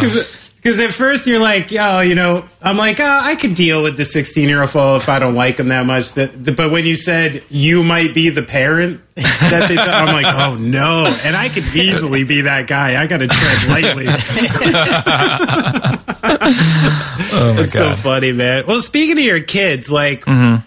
you know, you're you're about the same age as me. Brad is in his 70s, so we, we don't have to talk about it. But you know, we were Yeah, I'm both not going to meet uniquely. those. I'm not going to meet those other. I'll I'll be. I'll be senile but the yeah, time. long Oh yeah, My daughter long has to good. bring Good for you. home. Good for you. Yeah. Long time. I've been Good plan, on. Brad. That was the plan. but but you know, Tim and I are what I've I've heard recently in a magazine called Xennials, Holy which crap. is you know basically we're in the millennial group, but we grew up in sort of more the Generation X time because we grew up without the internet, without home computers, without cell phones, um, and then you know sometime in our adolescence and teens sort of learned about all of it. Now, since you saw it firsthand and now you have a 16 and 12 year old who I'm sure very tied to technology and I'm sure virtual learning and stuff like this at this point. You know, in your estimation, what what's different about this generation as a result of that than the generation we were in? Because you sort of have like a firsthand look. Right. Um, that's an excellent question. There's so many things that are different. I guess the biggest thing is that technology. You know, every every every gap in generations, those generation gaps that exist. I'm sure everyone thinks that their gap is the biggest, right? Like, Yeah. Right. um, but there was something about the introduction of the phone and the internet that I think really made our generation gap like a just a really huge leap. yes. Um, and that's it's such a scary thing too. And I and then I don't really even have a, an answer or a solution for it. And that's something that you know every parent has tackled with kids my kids' age, and you'll tackle with your kids, Benny, as they're younger, is like how to navigate those murky waters that no one really has a good an- good answer for. Um, and the one thing that makes me like sad about like these this kid these kids generation is I think about like I think about all the cool shit I did as a kid, you know, or all the things Right. that I did that sort of ended up I didn't even realize were, uh, were going to be like a stepping stone into what I do today. Yeah. And I go if I could go back in time and at all those moments where I did some cool shit or something I did some really cool like endeavor out of like just sheer boredom and nothing else to do. And if I went back in time and I put an iPhone in 13 year old Tim's hand, mm-hmm. you know, or maybe I went back further, I put an iPhone in nine year old Tim's hand, and then I put an iPhone in like 15 year old Tim's hand when he when he first picked up a guitar, or maybe put it put an iPhone in the internet in 17 year old Tim's lap, you know, mm-hmm. like I think would I have picked up that guitar, you know, Right. would I have, and then picking it up, it's like it's so being in a band is so much more than just picking up an instrument. It's you know Sure. being motivated to learn it, you know, and to hopefully get good at it, and then maybe create songs on it, you know, and then, you know, we all started in bands, not like solo artists. So like it was like being friends with people in your neighborhood and Right. like being a name that people thought of when they thought, I want to go play music with that guy, you know, and all the things that I did. And I just think like, if you would have put a phone in my hand, I'm not sure how many of those things would have happened. And it's not even like a, like when I see my girls on their phones, um, I don't like I I don't I, I I I see how their lives are so wrapped up into it and when I get frustrated about it a lot of times we'll get in fights because I think they think that like I'm criticizing them and like their choices you Yeah, know? right. and I'm I just and I and maybe I'm really bad at at well I know I'm bad at communicating with teenage girls. I'll I can and my daughter can tell you that I am. But like um I what I'm really trying to communicate is like that you are helpless to that phone. And that is not necessarily your fault or any of our faults. Like it that is a perfectly designed piece of engineering that was designed to keep your attention. And your your human brain uh, certainly a teenager's half formed human brain and, and much less my human brain or anybody's human brain is not an, a like it's there's not enough it's not a big enough weapon to battle against that you know? These things are they're dangerous in that way because I think that we we are helpless to them, and so I don't expect my daughters to be able to know to put the phone down. You know what I mean? I don't think it's like part of the skill set that like like they're being taught. It takes a lot of willpower to do that, and so Sure.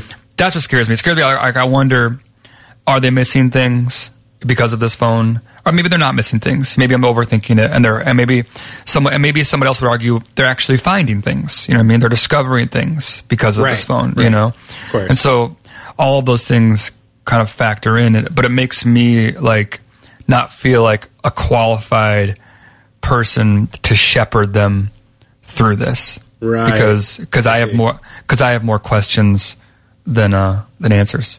Yeah, I mean, I guess none of us really know what it's actually doing. My only hope in what you're saying is, you know, um, I don't know if you remember Brad Clifford, who who toured with uh, Yeah. Gaslight, doing Totally. guitars and tours with a million bands. Uh, Absolutely. you know, Brad once told me that I think I was knocking Instagram one day, and he was, you know, he wasn't like coming to bat for it, but he did say that sometimes he feels more motivated to like explore and more motivated to find something cool to take a picture of because he has the opportunity to share it. And it actually kind of sparks you know a little bit more adventure in a place because you're looking for something. And my Totally. my hope is almost with the youth that like narcissism is going to lead to creation. Because it's mm-hmm. like you know yes like they may be it, it seems from the outside as if they're serving something that that's not for themselves or they're like bowing down to this like phone overlord.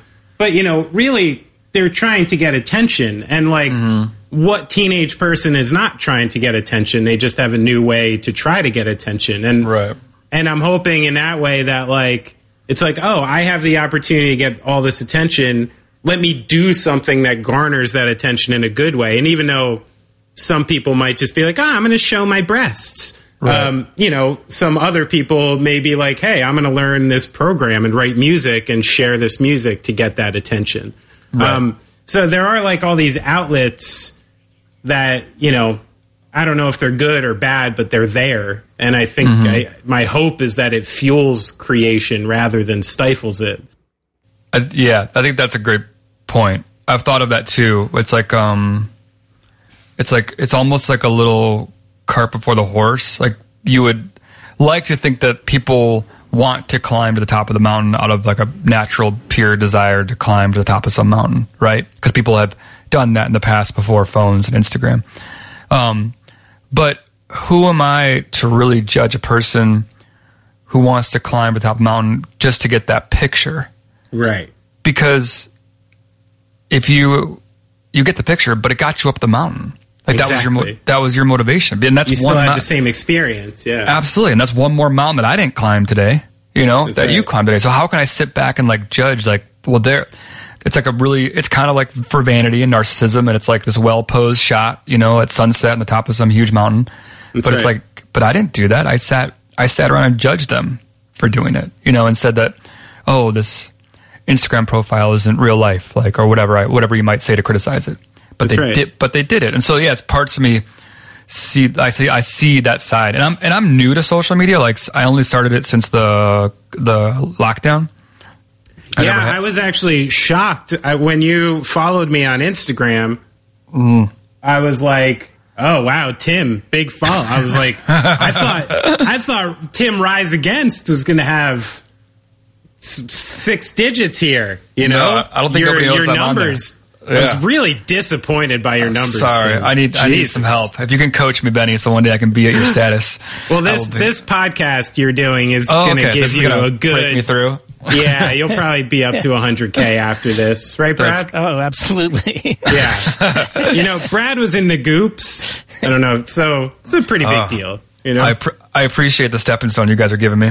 yeah, no problem, Tim. Yeah, yeah, we'll elevate my elevate my profile. Yeah. Anytime. But, but yeah, I'm new to this whole world. I'm like I'm like turning to my daughter to like be like how do how do I do this? What should I what do I do? You know how do you, how do you do this and and not overdo it and whatever else you know. But I I do much more than I care about like you know the numbers or whoever's following. It's that I I realize that um it's actually I was thinking about it when I started because it was a lyric that I wrote for a, a new song and um the lyric was um, all the things you don't say might mean something somewhere to someone.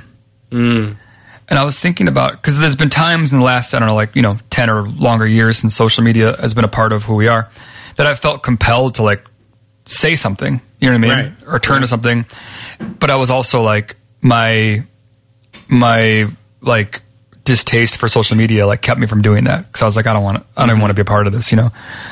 And then I think as I got older, and certainly when the quarantine happened, I was thinking like, you know, there are people out there who care about what you have to say, you know. Right. And I don't play in the in the biggest band in the world, but like, as long as there's someone out there who might give a shit about my insight into this, or it might make them feel less alone in their own insight, then who am I to like just sit here and be a hermit and not share that, you know?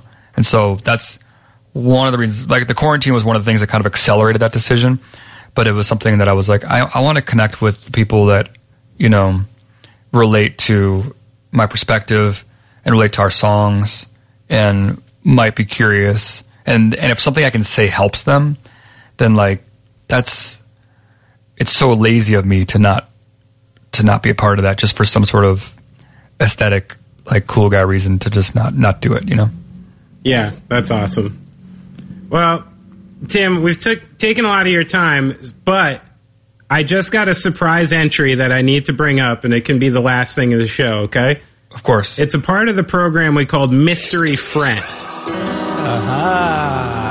Last minute mystery friend. I have a last minute mystery friend, someone that came through for me, okay? So the point Oh, of this game nice. is I'm going to tell you the the general subject of a story that happened to you oh. I would like you to elaborate on this story. Tell me what happened, and then choose which mystery friend told me this story. Okay. Oh no, I'm so afraid of this moment. So I was told, Tim, have you ever arm wrestled in a German beer hall, Sylvester Stallone over the top style?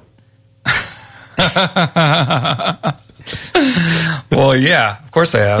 Of course, you have. yeah, of course. yeah. So what happened there? Oh God, damn it! What was? I have a vague memory of this happening. It was a really cool German beer hall. You had to like walk down into it, and it was low ceilings. Uh, I remember. I remember turning my hat backwards before the arm wrestle began. So wait, this was like an arm wrestling section of the beer hall where people. No, this was- Oh, okay. okay. This was definitely uh, this was not a, a formal arm wrestling. Okay, okay. It, but it, I remember it turned into like a, a thing because we were it was the crew guys and they were all down Sure. there after the show and we joined and then the bar kind of figured out who we were and I think that it became a little bit of a thing, but but nothing nothing formal. who did I- who did you take on? Um, did I take on Fry? Well, Mike Fry is your mystery friend. Okay, okay, yeah, that makes sense. To me. Yeah, Yeah. I think there's even I, I think there's even a there's I think there's a photo of this somewhere that exists a- as well. Yeah, Uh, maybe we can make that the cover of the. Uh, yeah, episode. totally. Yeah. yeah.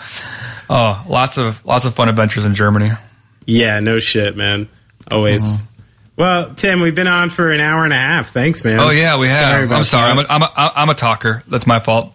no, that's why I asked you on. I All even right. listen. I still had questions I didn't even get to. Oh, good. Well, you know, uh, you guys are definitely uh, the you to to uh, to float your boat a little bit. I've listened to the Going Off Track podcast a whole bunch. Um, wow. For Thanks, many, ma- for many, many years. Um, and I've always thought that. I mean, a you guys cover guests that I care about, so that's become a real go-to. But it's always been good conversations. You guys are having some of the best ones out there. So I was happy to. Tim. I was happy and honored to because I'm a fan of the podcast. Oh, you make me feel good. That's very sweet. Yeah, you guys do a great job. Well, Tim, thanks again, man. Thanks for doing it. Yeah, thank you guys.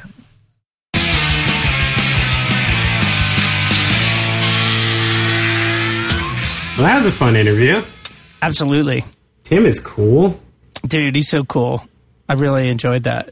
So he's got socials now. Yeah, we He's better get his- we better get him some fans. I got to get him to 100k, or else we'll never get a guest everybody. again. Yeah, everybody better Yeah. go. Better go follow him. It's just his name, so just take the space out and find him on Instagram. Yeah. Rise Against Easy, same. And you know how we know Tim is super famous? Is that he has a Twitter page dedicated to Tim McIlrath quotes. I mean, that's powerful. If someone's, I can't even get someone to have a fucking Wikipedia for me to just have general information about my life. And this guy's got his own Twitter with quotes, like with just famous quotes, you know? That's some like, that's uh. like some Thoreau kind of shit if you can get to that point, you know? Like Walden. I don't know. That's, that's, That is that's pretty That's the next, it's the next step, you know? it's the next step. And that's an, again another sly, sly way of telling someone out there to please make a Wikipedia page for me. I mean, what do I got to do, Brad? I'm begging at this point, you know. Come on, we must have one- some geek out there that's that's Well, don't call him a geek. Hey man, I, You just, you just ruined it for me. oh, I'm a proud geek. Why don't you do it then? Uh, I tried to make a Wikipedia page once, and it, they never accepted it. Wouldn't it be good for the program? Yeah, it would be. I got denied on Instagram. I got denied my check. I tried to get verified on Instagram. Oh yeah, And in order to do it, you have to send a fucking picture of your license, which really bothered me. I was Yeah, like, this fucking I didn't do sucks. That means Facebook has my license right now. And a couple people were like, yeah, you should really do it. My wife said I should do it. So I'm like, fine, I guess I'll you're do it. close. And then I submitted my license and got denied. So now they have my information and I didn't get the blue check. Double negative. but you're close. You're really close to like the automatic. What do you do though? I got 10K. denied. You got to get got 10k, and then you're good to go. Though I I don't know, man. I don't think I could do it. you're almost there. I thought. Oh well, whatever. I'm not going to Listen, listen. I I I've had a hard time pandering to these social media sites to begin with.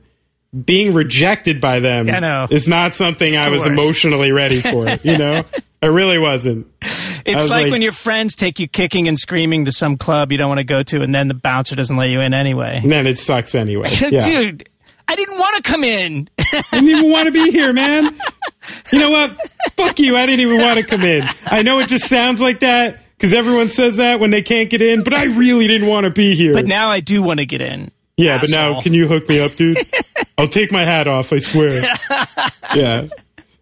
What is? You ever been in a bar that did that, where at like six o'clock they're like, "Take your hat off." Yes, yes, yes. I'm like, "Take your fucking hat Well- off, meathead." I uh I've been around too many backwards baseball caps in my life to like to really make a fuss about that particular um, rule. Mm. Sorry, Benny. You know, my grandpa always used to say, I used to wear a backwards baseball cap. He'd be like, What are you, a catcher? what are you, a catcher? And then my other grandpa, when I started sagging my pants and wearing the big pants, he said, It looks like you got a load in your pants. See, this is wisdom. Wisdom from another time. I love it. I love it. I mean, those pants were really big. It was the 90s. Yeah, I remember that decade vaguely. JNCOs. See, your pants were oh, small in that decade. JNCOs, Mine were yeah, I big. was wearing tight pants, dude. Yeah, no, I was full on, full on skater. I would buy like the biggest jeans I could possibly get, and then cut them to make like the biggest Right. shorts. Right. But I was also a chubby kid, so I know we've talked about this, where just hardcore fashion at the time was really conducive to a chubby kid. Yeah. You know, the baggy pants, shirts. hoodies. Yeah, I had nothing to worry about. Easy peasy. You know, shave your head, throw on a hoodie, throw on some big stuff. Easy. You know? Now there's all these standards. you gotta have like a full sleeve and a plug and mm. some cool shirts. You Got to be kitted out, dude. Your jeans have to be ripped before you even buy them. You know? Yeah, that's ridiculous. is that? What is that? But we have a Patreon now. Speaking of ripped jeans, Oh, and we just got a new patron. Who, we did. um, I mean, we got a couple since we've talked about it. We got a big one. Yeah, I got it. I'm going on now that I can log on. Oh, but uh, yeah, if, if you are interested, um, Vicente. Am I saying that right? I don't know, probably. Vicente. Thank gave you. us one. Um, Thanks, man. Patreon.com slash going off track. And um, yeah, there'll be more and more bonus content probably as now that I'm back from the woods. Yeah. Um, Social but we've got some manager. stuff up there that's pretty interesting. I think there's a there's a there's one full episode. No, there's two full episodes, full Yeah. podcast episodes that you can only get there. Yeah. so yep. um, yeah, check that and out. I, I've been writing some random shit. Benny Benny makes his guest appearances every so often. Well, But, um, I felt I felt compelled this last one to talk about tune in, drop out because of how badly I messed up talking about Timothy Leary in the last episode with Barty Strange. I was like, man, I sounded dumb. So I didn't notice that. You didn't sound Uh, stupid, Benny. I was like, drop, drop in, Oh right. tune, tune in. You know the thing that he I said. thought it was funny that you didn't know it. I mean, come Yeah. on. It's like, you know, that's some grandpa shit there.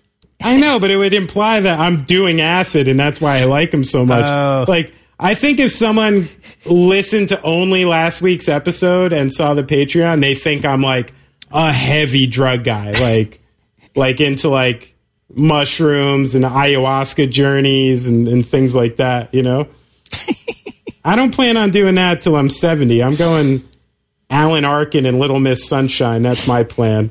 It's good. Once I hit 70, I'm going to have a little bag of heroin I'm going to bring around with me. Hey, that's my plan, dude. Yeah? Yeah, hell yeah. It's been my plan for ages. Well, I wish you weren't going to hit 70 about 35 years before me. that sucked. I'm there, man. I'm on the program. We could have done it together. Uh, Yeah, I probably won't last. I won't. I won't be able to wait for you. Yeah. I'm trying to think of more funny Tim stories, but I don't have them. Oh, My- this is a long one. We should probably wrap this up. We should wrap. We should wrap. You can go. You Yeah. can go reminisce about him on um, pa- on Patreon. We'll do. We'll do- pa- oh, okay, I'll write something on Patreon Yeah. about that. I'll think of something funny. you could even record something if you want and just uh, blab it out there. that's true. Good idea, Brad. The idea guy. Look at that egg on your head. Good work.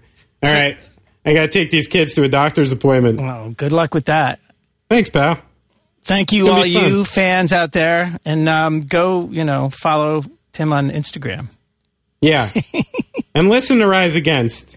Oh, please, if you haven't, hello, Everybody everybody needs a little Rise Against in their lives right And now. Peg I actually Don't forget Pegboy. Yes, and please listen to Pegboy actually. If you heard this interview and you have not heard Pegboy, that is a all-time legendary band that you really shouldn't miss. That's a fact. And what's cool is, you know, there's a couple videos in Rise Against catalog and some of the stuff that they talked about that's really, really relevant now, you know? Oh. Um, especially particularly in the last few months. Yeah, So they're on to something. Tim's a smart guy. he is very Yeah. smart, but you know So- that because you just heard him talk. Oh yeah, you just heard him for a long time.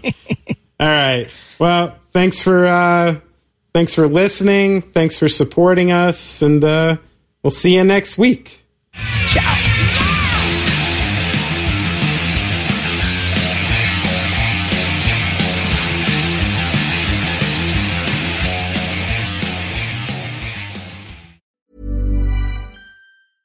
Want flexibility? Take yoga. Want flexibility with your health insurance? Check out United Healthcare Insurance Plans. Underwritten by Golden Rule Insurance Company, they offer flexible, budget friendly medical, dental, and vision coverage that may be right for you. More at uhone.com.